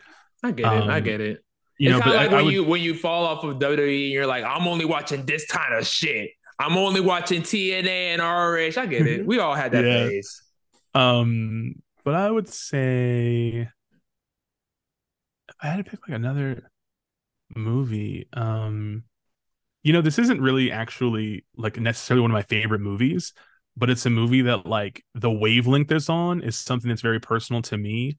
And it's the movie Under the Silver Lake uh, that came out mm. a few years ago. It's an A24 movie. It's this weird mystery from the guy that did It Follows. Uh, it was a disaster. It was a failure of epic proportions. Um, but Andrew Garfield is in it, and it's like set in LA, and it's him trying to like solve this mystery of a missing girl, kind of. But it is it is it explores this weird thing about popular culture, like specifically through the lens of like young men and like yeah. the type of things young men are obsessed with with popular culture and the movie doesn't fully work, you know, but I really admired what they were going for, and it felt very personal to me. It was like I, I like I vibe with some of these things, so I would probably show that to somebody as like a warning, like this is the the worst. The this is how bad it could get. Um, wow. those three films probably, yeah. Okay, I, and and I always do this on the show, so I never let people do these kind of things alone. So I'm gonna name the three movies that uh describe me uh that would describe me personally. Like if you don't, if you if you don't know, if you don't know these movies, then you don't know me kind of stuff. Okay. First movie I would say is Brown Sugar. I gotta say, uh, okay, all right. I, I, love Brown Sugar. I think it's uh one. It's probably it's probably my favorite romantic comedy film ever. Boomerang's like a close second, and I would would have said Boomerang, but I don't want to cheat. Um, because all right, yeah, it's I think Brown Sugar just because I love hip hop and I've always loved it as a kid, and just like like when I first saw, it, I never really uh I never seen a film like that that kind of like puts like hip hop and love like in one film. Like I thought it was great. And I mean, you know, Mos Def like is one of my favorite rappers. So I was like, man, like this guy is super talented. So Brown Sugar, the second one, mm, I'm not gonna lie, man.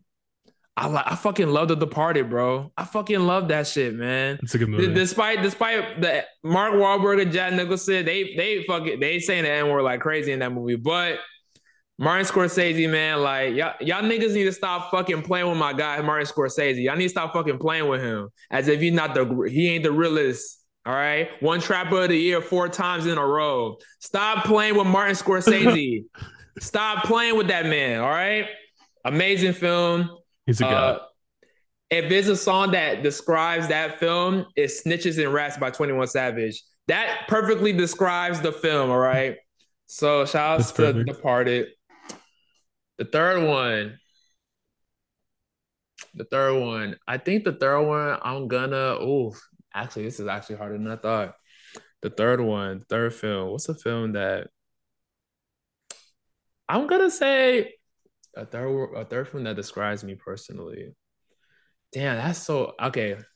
I got I gotta think about it. See, it's not so easy, is it? It's it's not. It's not because there's so many ways. Uh, there's so many ways I can go about it. But I think I'm gonna go with Training Day. I think I'm gonna go with Training Day. Um, it's a good movie. It's a good movie. I mean, like it. I mean, I get it. Like, I mean, it's so many classic scenes in that movie. Like, I, I, I think Training Day definitely is. It's not Denzel's best role. Actually, you know what? No, I'm trading that. I want. I'm putting Malcolm X. I'm putting Malcolm X in there. Malcolm X, right, which I believe is Denzel's best role. Uh, what if not? It's top three. I, I I love them in Malcolm X. I mean, and I love the story of just Spike Lee pushing for this movie to happen. I mean, it's just one of, the, and I feel like it's one of the most perfect, you know, biopics ever. You know, what I'm saying like I know how people feel about biopics. You're never gonna get it 100 percent right. Uh, no, but I, Malcolm I, X is definitely one of the best ever. It's like so good. It's that. It's literally like that and Ray, where it's like they get it like at least 98% right. At least 98% right. So you gotta give credit to that. So Malcolm X, uh, Brown Sugar, and The Departed. Those are the movies I would say describe me personally, man. All, right, but, all good ones. Yeah, yeah. But yeah, like I said, stop playing with Martin Scorsese. Y'all need to stop playing with that man. Because I haven't watched Killers of the Flower Moon. I still haven't even watched Oppenheimer. I fumbled with that too. That's uh, my yeah. that's my fault. They're putting it back on IMAX screens this month, I think, for like a okay. couple weeks or something. So cool. Because yeah, got time. I still got time. I like I told because you know Barbie and Oppenheimer was coming out. I told my girl, listen, we're gonna watch Oppenheimer, but I want to watch it in the 70 mil. I want to be like that guy. I want to watch it in the 70, whatever, whatever. And I saw your reviews, like, it doesn't fucking matter. Just, you know, I was like, okay, yeah. But then I kept stalling it. And it's like it came out what in July, right? We're in November. July, yeah. And I'm mm-hmm. like, okay, I still haven't seen this shit. I, I mean, it's not a spoiler because everybody knows what fucking happens, but it's like I still want to see the film. So yeah. I gotta make time to see that film. But yeah, those would be the movies that describe you personally. So um, let's talk about your podcast, right? Your favorite film critic, you know, offers a unique perspective on film criticism, really. So, like, what's one conversation or topic discussed on the podcast that you found particular particularly like enlightening or like thought provoking? So, I mean, part of the the thing with the pod is like I never, I don't have guests. It's just me. It's just it's me just talking you. by myself for like an hour or whatever. Uh, so a lot of times the conversations that I'm having are genuinely with myself. Like I, I literally just, um, just like riff. Um, but there was an episode, uh, where this is kind of a, this is like kind of a, a I guess not a cop out answer, but I, I recorded an episode that I literally couldn't release. Um, and it was like a really, really big episode, like themed around like my birthday.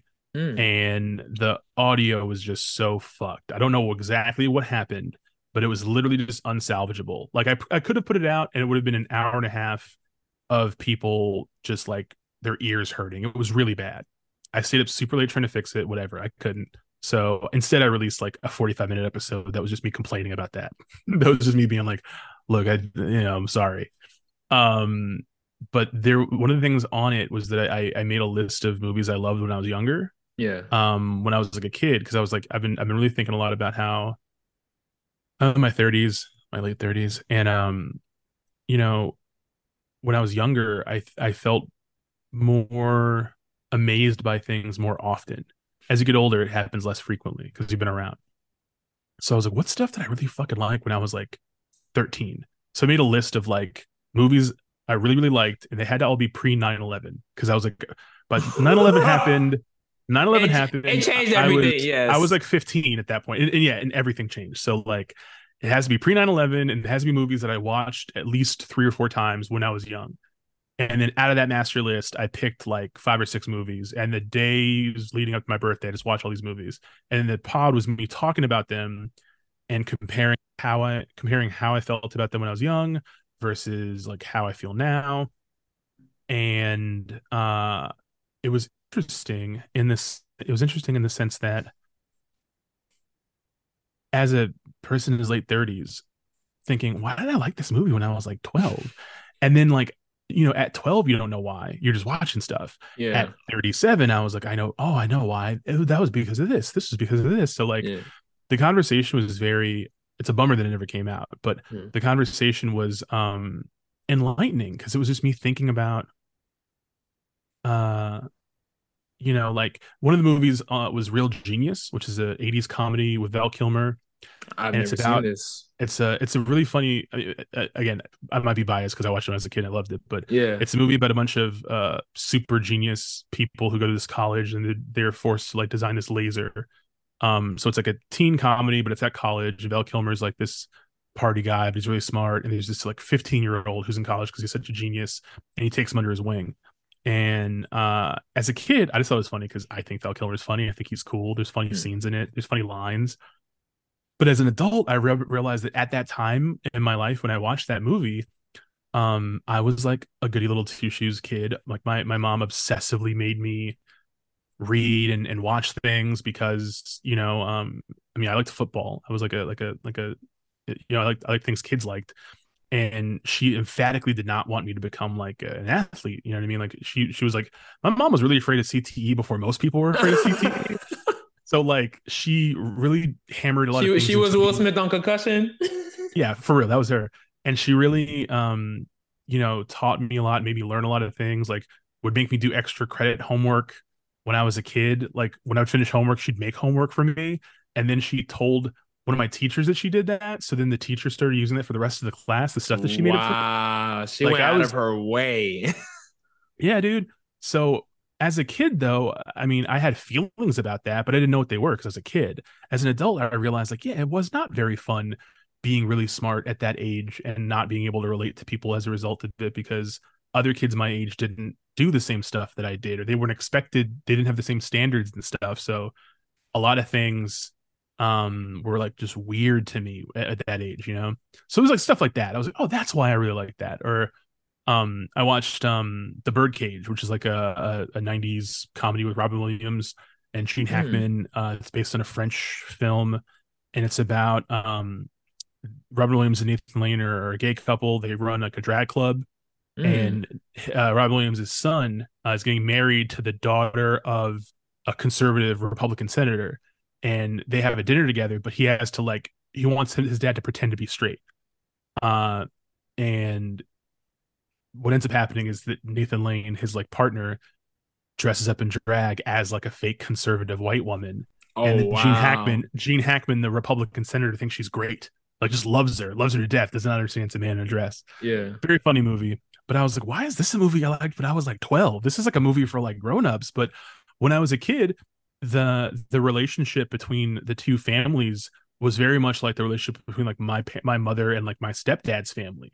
They were very like conservative and stuff. And I realized, oh, that's like a thing that I as a kid I saw this mirrored in this comedy, you know. So the conversation was really just like interrogating. I, I thought going into it, it would be like, oh, I like this because it was cool, but now I'm older. I, I discovered this art thing, and it wasn't that. It was, I thought it was going to be like, oh, now I see the camera work, and now I know all this cool cinematography stuff.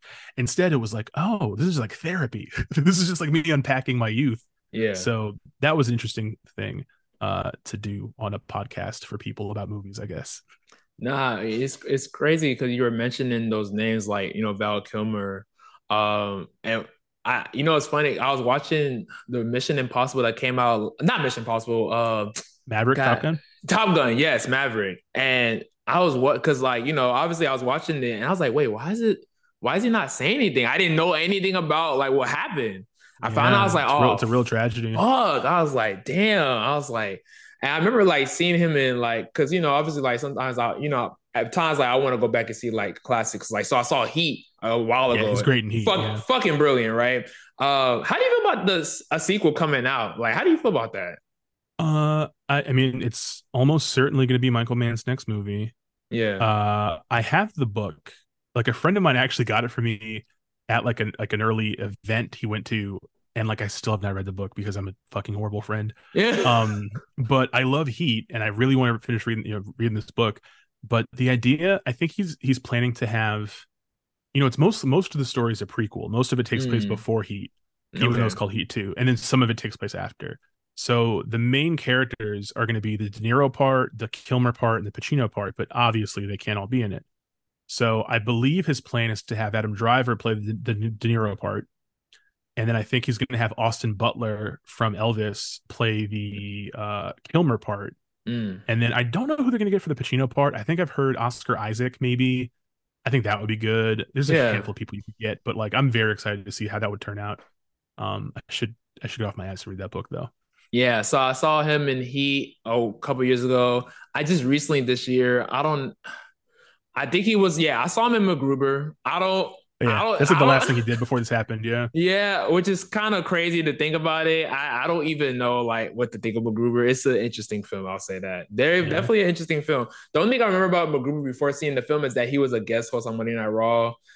That was a terrible time for wrestling, in my opinion. I remember that episode, actually, I, yeah. I, I remember that episode, unfortunately. But um, yeah, and then you know, I've never seen this Robin Williams one you was talking about, so I definitely want to check that one out for sure. Uh, what's it called? It was called um, Uh, the Birdcage. yeah, the Birdcage. So I'm interested to see. Uh, I feel like Robin Williams is like obviously he was a comedian. The first film Robin Williams film actually I saw of him was uh Flubber. That was the first one I seen. Yeah, it's And movie. then my dad had Hook, but he had Hook on like VCD. I don't know if you remember VCD. yeah, but- I I when you when you asked my first movie, my first movie was Batman '89. My second movie that I was obsessed with was Hook. Like I loved Hook as a kid. I had uh like a toy version of like Peter Pan's sword or whatever. Yeah. Um, I was obsessed with that movie. It wasn't until I grew up that I discovered everyone else didn't like it. Wow. Do you know what I mean? Like, I- I just thought that movie was a shit, man. I, I assumed ev- that was like a formative movie for everyone, and then I get older and people be like, "What the fuck is Hook?" And I'm like, "Where the fuck were you when this happened?" But alas, one of my favorites still to this day. Yeah, no, for sure, for sure. So I'm, you know, speaking of movies that, well, that are just like, wow, what the hell, right? Uh, it wouldn't be me if I didn't bring up this movie that you put me on to. I believe this movie is a classic. This extraordinary piece of film needs a sequel, and I think you both, I think you know what I'm talking about. I'm talking about Dogface, a trap house horror for the people who don't know, like, how did you come across this film and why have you been singing its praises ever since? Okay, so uh, I'm obsessed with Dogface, a trap house horror. Uh, about a year ago, I was having a really like shitty night. I don't remember what was going on. I was in a bad mood. That happens, right? And uh, my best friend Cody was like, "Yo, there's this movie you got to watch. It's called Dogface." And I, I searched it, and I, the first thing I saw was the poster, and I was like, "I'm not watching this." And then he was like, "Because the thing is, I love Cody to death. He's one of my, he's like my brother, but he likes garbage, and he likes convincing me to watch garbage." there was a year where I was doing the October the month thing, and um, I was re- I rewatched Blade and Blade Two, and he was like, "You got to rewatch Blade Trinity. It's a lot better than you remember." And it's not. It's fucking awful. Yeah. And he was like, "No, I knew. I just thought it was funny." Like he just he lied to me. Like he thought it would be funny for me to watch that, and I was like, "You suck." So I didn't want to do this, but I put it on anyway because I had nothing else going on. yeah. And something about me that's very important to know is that I never turn off a movie. Um, if I go to a movie, I never walk out. I I refuse. I like I don't go to the bathroom. Whatever. I watch movies. Yeah. Um, and if I start something and I'm not feeling it, I will just sit through it. I'm just not going to leave. This is how I am. So I figured, well, I'll watch the first few minutes of this, and if it sucks, I'll just like, you know, probably keep you distracted by my phone or something. yeah. But the first 15 minutes of Dogface, Oh my God. so much happens Yo, I'm so saying much happens. I literally texted him and I was like, "What the fuck?" And he was like, "Keep going, keep going." He was like, "You, you, you know, don't, don't, don't go." So I watched it and I it was like one of my one of the best viewing experiences I've ever had with a movie. Yeah. It's a movie that is so unique and so strange. It posits so many questions and doesn't answer like fucking any of them. Any of them. And when you get to like the last 15 minutes of the movie, it gives you like 4,000 more questions. and yeah. it ends on a cliffhanger.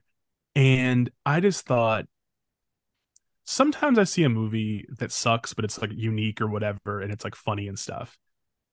I didn't feel like this sucked. I didn't feel like it was a bad movie. I just felt like it was really, really strange. Yeah. And I remember the more I thought about it, I was like, you know what? This is like a Tubi movie, right? Like it looks like a hood movie or whatever.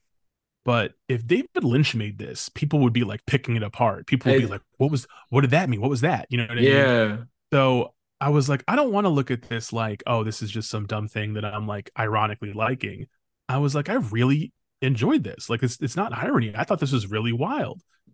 Um, and last year I, I talked about it in a video or something. I think that's how like that's like the first time you heard about it. Yeah, that's the first time I heard of it. Yeah. But at the time, nobody else I knew took me up on it. Like, no, I, I and I was like hardcore pitching it to people, and they were just like, "No, I'm not gonna fucking do that." And I'm like, "All Yeah. right, fine, you know, you're lost." Uh, but then this year, I watched it again in the middle of my my horror watches because I just wanted to just um. Actually, what happened is, uh, I I had a deadline for the Baltimore Beat, the the local paper I write for, and I had had been asked to write something that was like a black horror thing. So I had a, a list of things. I, like, I could watch this, I could do this, and I was like, you know, what? I could write about this movie Dogface. It's like this crazy movie that I really like. And my editor was like, do that, and I was like, fuck, and I have an excuse to rewatch Dogface. So I did, and I wrote about it. But I was like, okay, now I fully, really love this. Like n- now, like on the second watch, I was like, yo, this really holds up. So t- we have not had a lot of new like cult movies or whatever. You know, there's certain movies that like the Rocky Horror Picture Show, The Room, or like just movies that people get drunk and they go watch and they sing along to stuff or whatever.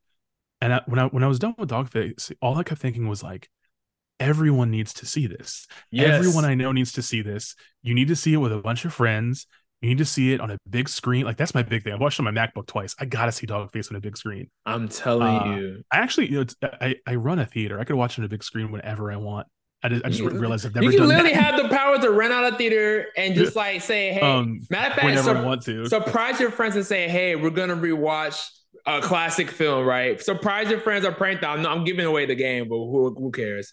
But be like, hey, we're watching this film and it's Dogface. They're gonna be like, what the fuck? I, I'm telling you. So it's funny when I saw your review uh, or what you were uh, basically the films that you watched in the uh, that year, and you said Dogface a Trap House. So I said, okay, bro, Dom, what the fuck is this bullshit? I was really like, I don't know what you're doing, bro. But I said, you know what? I trust them. I'm gonna watch this film.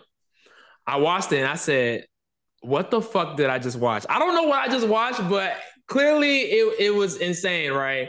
And I was like, literally every time I watch this film with somebody or with a group of people, it always gets them when the when the dog face chops up the cop's head and it's like this picture art animated blood that's like just squirts out of nowhere. You know, I'm not pausing. I don't care. It just comes out of nowhere, and everybody's just like, "Yo, what the fuck?" Because yes, so many things happen in 15 minutes. I'm not gonna spoil what happens, but like, I recommend anybody seeing this film. I saw this the first time by myself. I thought it was amazing. I showed my girl. She said, "This is one of the worst movies I've ever seen in my life." I said, "No, you're bugging." I showed my former um, team, the Houston Hip Hop Museum, because they was looking like, okay, well, I want to. We were feeling like low budget movies. I said, guys, we gotta watch Dogface. It's like Dogface. I was like, yes, it's on Peacock. We gotta watch it. They watched it. They said, what did we just watch? And I was like, we gotta show like people because we were at Austin for a uh, DreamCon. So Mhm. we were in Austin for DreamCon. So we had a couple other friends come to the crib on like Saturday night. They watched. They were all drunk and high and stuff like that. They watched it and they were just like, what? Why did y'all make me? We were supposed to go out afterwards. They was like, why did y'all make us sit here and watch this? We could have been out. I was like, bro, this mo- this but this film is great. Like I showed you the picture. Like it was. It's. I need people to watch this more. So then for next Halloween, every I, I should have dressed up as Dogface for Halloween. I don't know why I did not do that. uh, the thing about it now too is like two beautiful things happen with the second second round of me pitching it to everybody is that one way more friends actually did this time and i was like finally you guys are getting right um and then two is i had a handful of people who also had seen it but didn't see me talk about it. So they're like you saw it too. You know what i mean? It's, it's become this thing of like um like i i, I want it to become a cultural phenomenon. Like i want this to become the size of like rocky horror or something. Um I spoke with the director of the film after my after the uh, I did a podcast episode themed about Dogface, and um he saw it and listened to it and stuff, and he was like really cool about it. He was like really I was like I hope it didn't sound I was worried that I might have sounded kind of like oh ironic, but I'm like this is a genuine thing I love. It's not like oh this sucks so bad or whatever.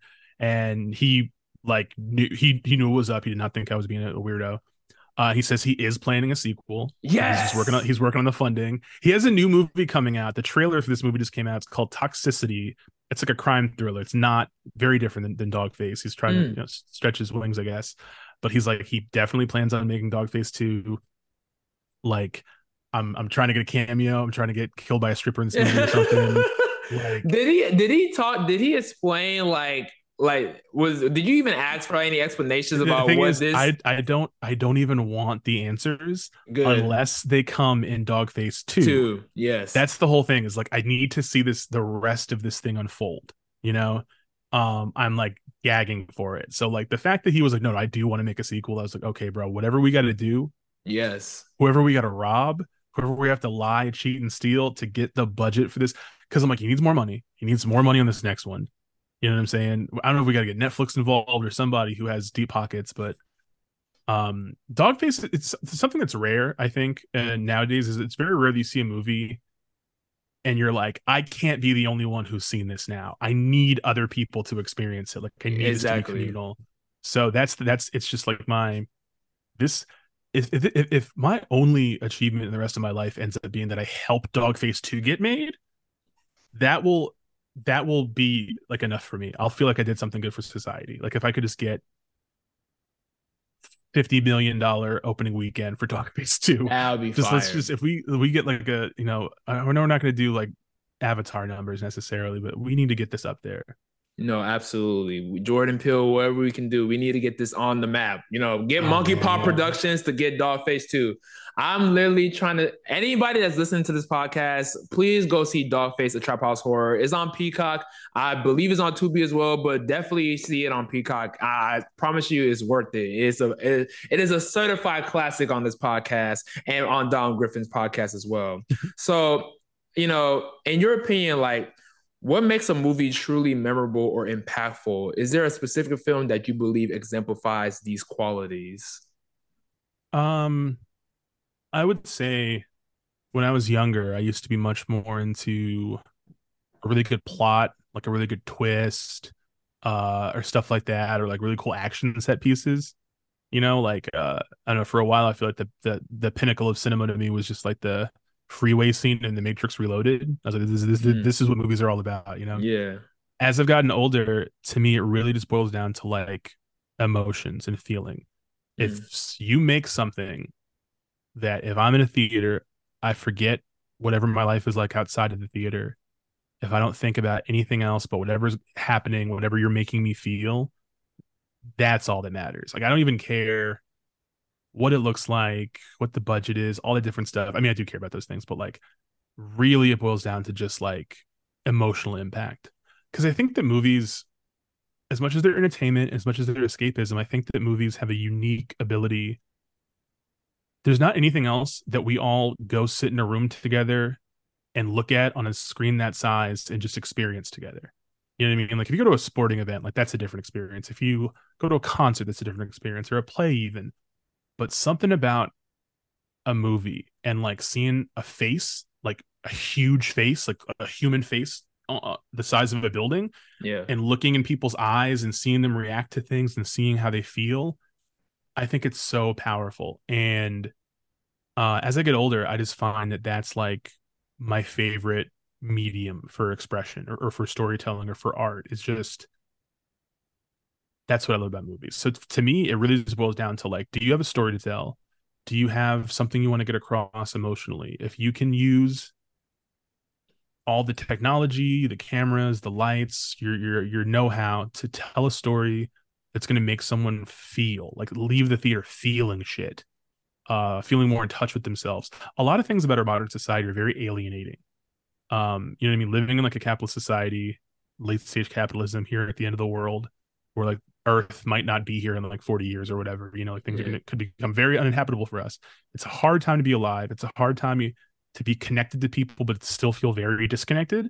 You know, and I just think that when I watch a movie, like throughout the week, if I go a whole week without watching a movie and I interact with humans, I get sick of people. People just have attitudes.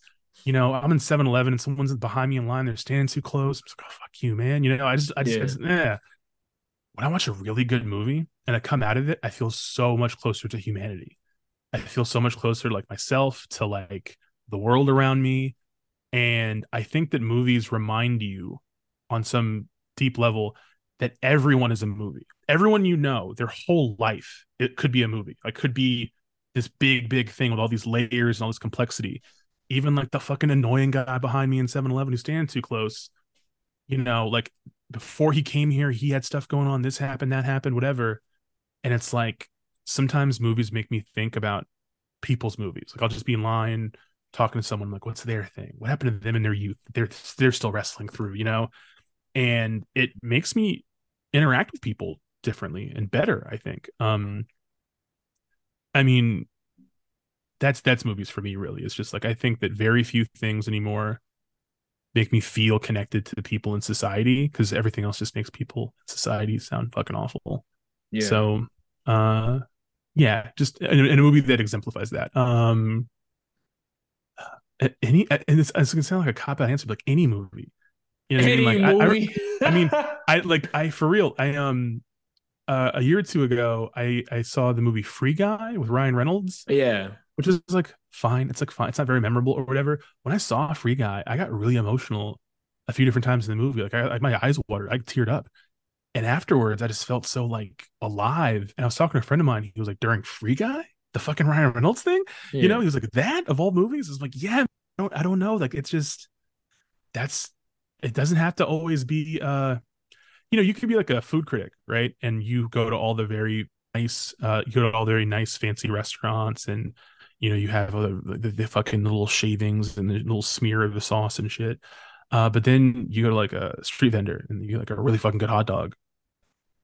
It's still really good. You know what I mean? Yeah. Like it still makes you, you know what I'm saying? So like to me, sometimes I like to eat very nice food and sometimes I like to eat McDonald's. You know what I mean? Like uh it's still fulfilling. It's still, you know, technically nutritious. I don't know. Yeah, that's that's that's kind of where I'm at with movies now. I'm like so far beyond my like snob pretension phase into my I will have a religious experience to like a random slasher movie. You know, I, I'm just so dialed in. Yeah, well, you know what? I'm glad that you're in this phase where like you just want to find movies that just fulfill you and it just makes this kind of like satisfy you, just kind of makes you happy and brings you closer to humanity, like you said. But you know what also brings people closer to humanity? It's showing people love, right? Giving people their flowers, right? So Dom Griffin, the art armchair auteur, who do you want to give your flowers to? It could be anybody and it could be multiple people. Um a lot of people I want to give flowers to. Uh I will say um lately uh someone I really want to give my flowers to is uh my friend Izzy. Uh she runs the YouTube channel Be Kind Rewind. Uh, oh wow, that's a play yeah. on the movie. Yeah, yeah. Jack Black and Mos Def. Yeah. Um, is Izzy does video essay content primarily. Uh, she's the channel started out being videos about Oscar campaigns. Like, so she would analyze like the 1952 Best Actress race and what happened and what led to it. And then over time, she's expanded to just telling various stories about film history from like a uh through through a woman's lens. Um, she primarily talks about movies with female female directors, female you know uh, leads, uh, and she does really, really, really good work, and she's like always done really, really good work, but she keeps getting better. Um, and like you know, some people you you know maybe that you think are like talented or whatever, and like they start to do good. Sometimes you feel like that person's doing good, but I don't know that like they deserve it. Not like they don't deserve it, but you're just like that person. They're the one kind of getting on right now. Yeah. You get a little bit annoyed. Um, every time something good happens for her, I'm always like, yeah, fucking right. Like she's she's great. Uh, definitely want to give Izzy her flowers. Uh, Justin, uh, Dave, you know, our, our, our friend Justin, um, you know, uh, you know, again, a friend of mine, but like, uh, everything that, you know, like the RNC crew does, um, the A show is so good. Uh, the Black Print, the, the show Justin does with, uh, Josh Pease, like, it's been really cool seeing him just get better and better at what he does and like always making space to give other people opportunities, always trying to put other people on. Like that's one of the biggest things in content or in art or whatever is not everybody cares about other people doing well. Do you know what mm-hmm. I mean? Um, uh, and it's it's increasingly rare, I think, for someone to like be trying to pull people up with them, you know. And one of the things I've always admired about Justin is like he really cares about that. He really, anytime he's in a position where he can help other people get on or, or, or share their voice or find their voice or whatever, he does it so well. And it's like just such a beautiful thing to see, man. So like that, I, I always want to be more like that. I don't have like I'm not in a position really where like I can help other people have a much bigger platform. Like my platform's not that big. Yeah. Um, but but like anytime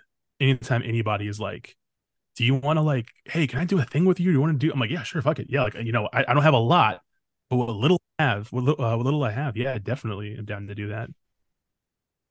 All right. And listen, man, that's amazing, bro. Thank you so much for being on the show, Dom.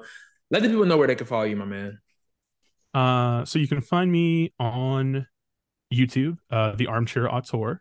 You can uh find me uh my podcast, Yr Fave Film Critic, uh, on also my YouTube channel, but it's also on like every podcast platform. Um, I'm on Twitter at All New Dom. I'm on Instagram at the Armchair Auteur. Like I'm I'm all over the internet. But uh, yeah, pretty much the, the, the YouTube channel is like my home base. And there you guys have it, man. Thank you guys so much for listening to another episode of Come Get Your Flowers. I'm your host, Deon Egenti. Make sure to follow us on Instagram, TikTok, and Threads, and we'll see you guys next time. Peace.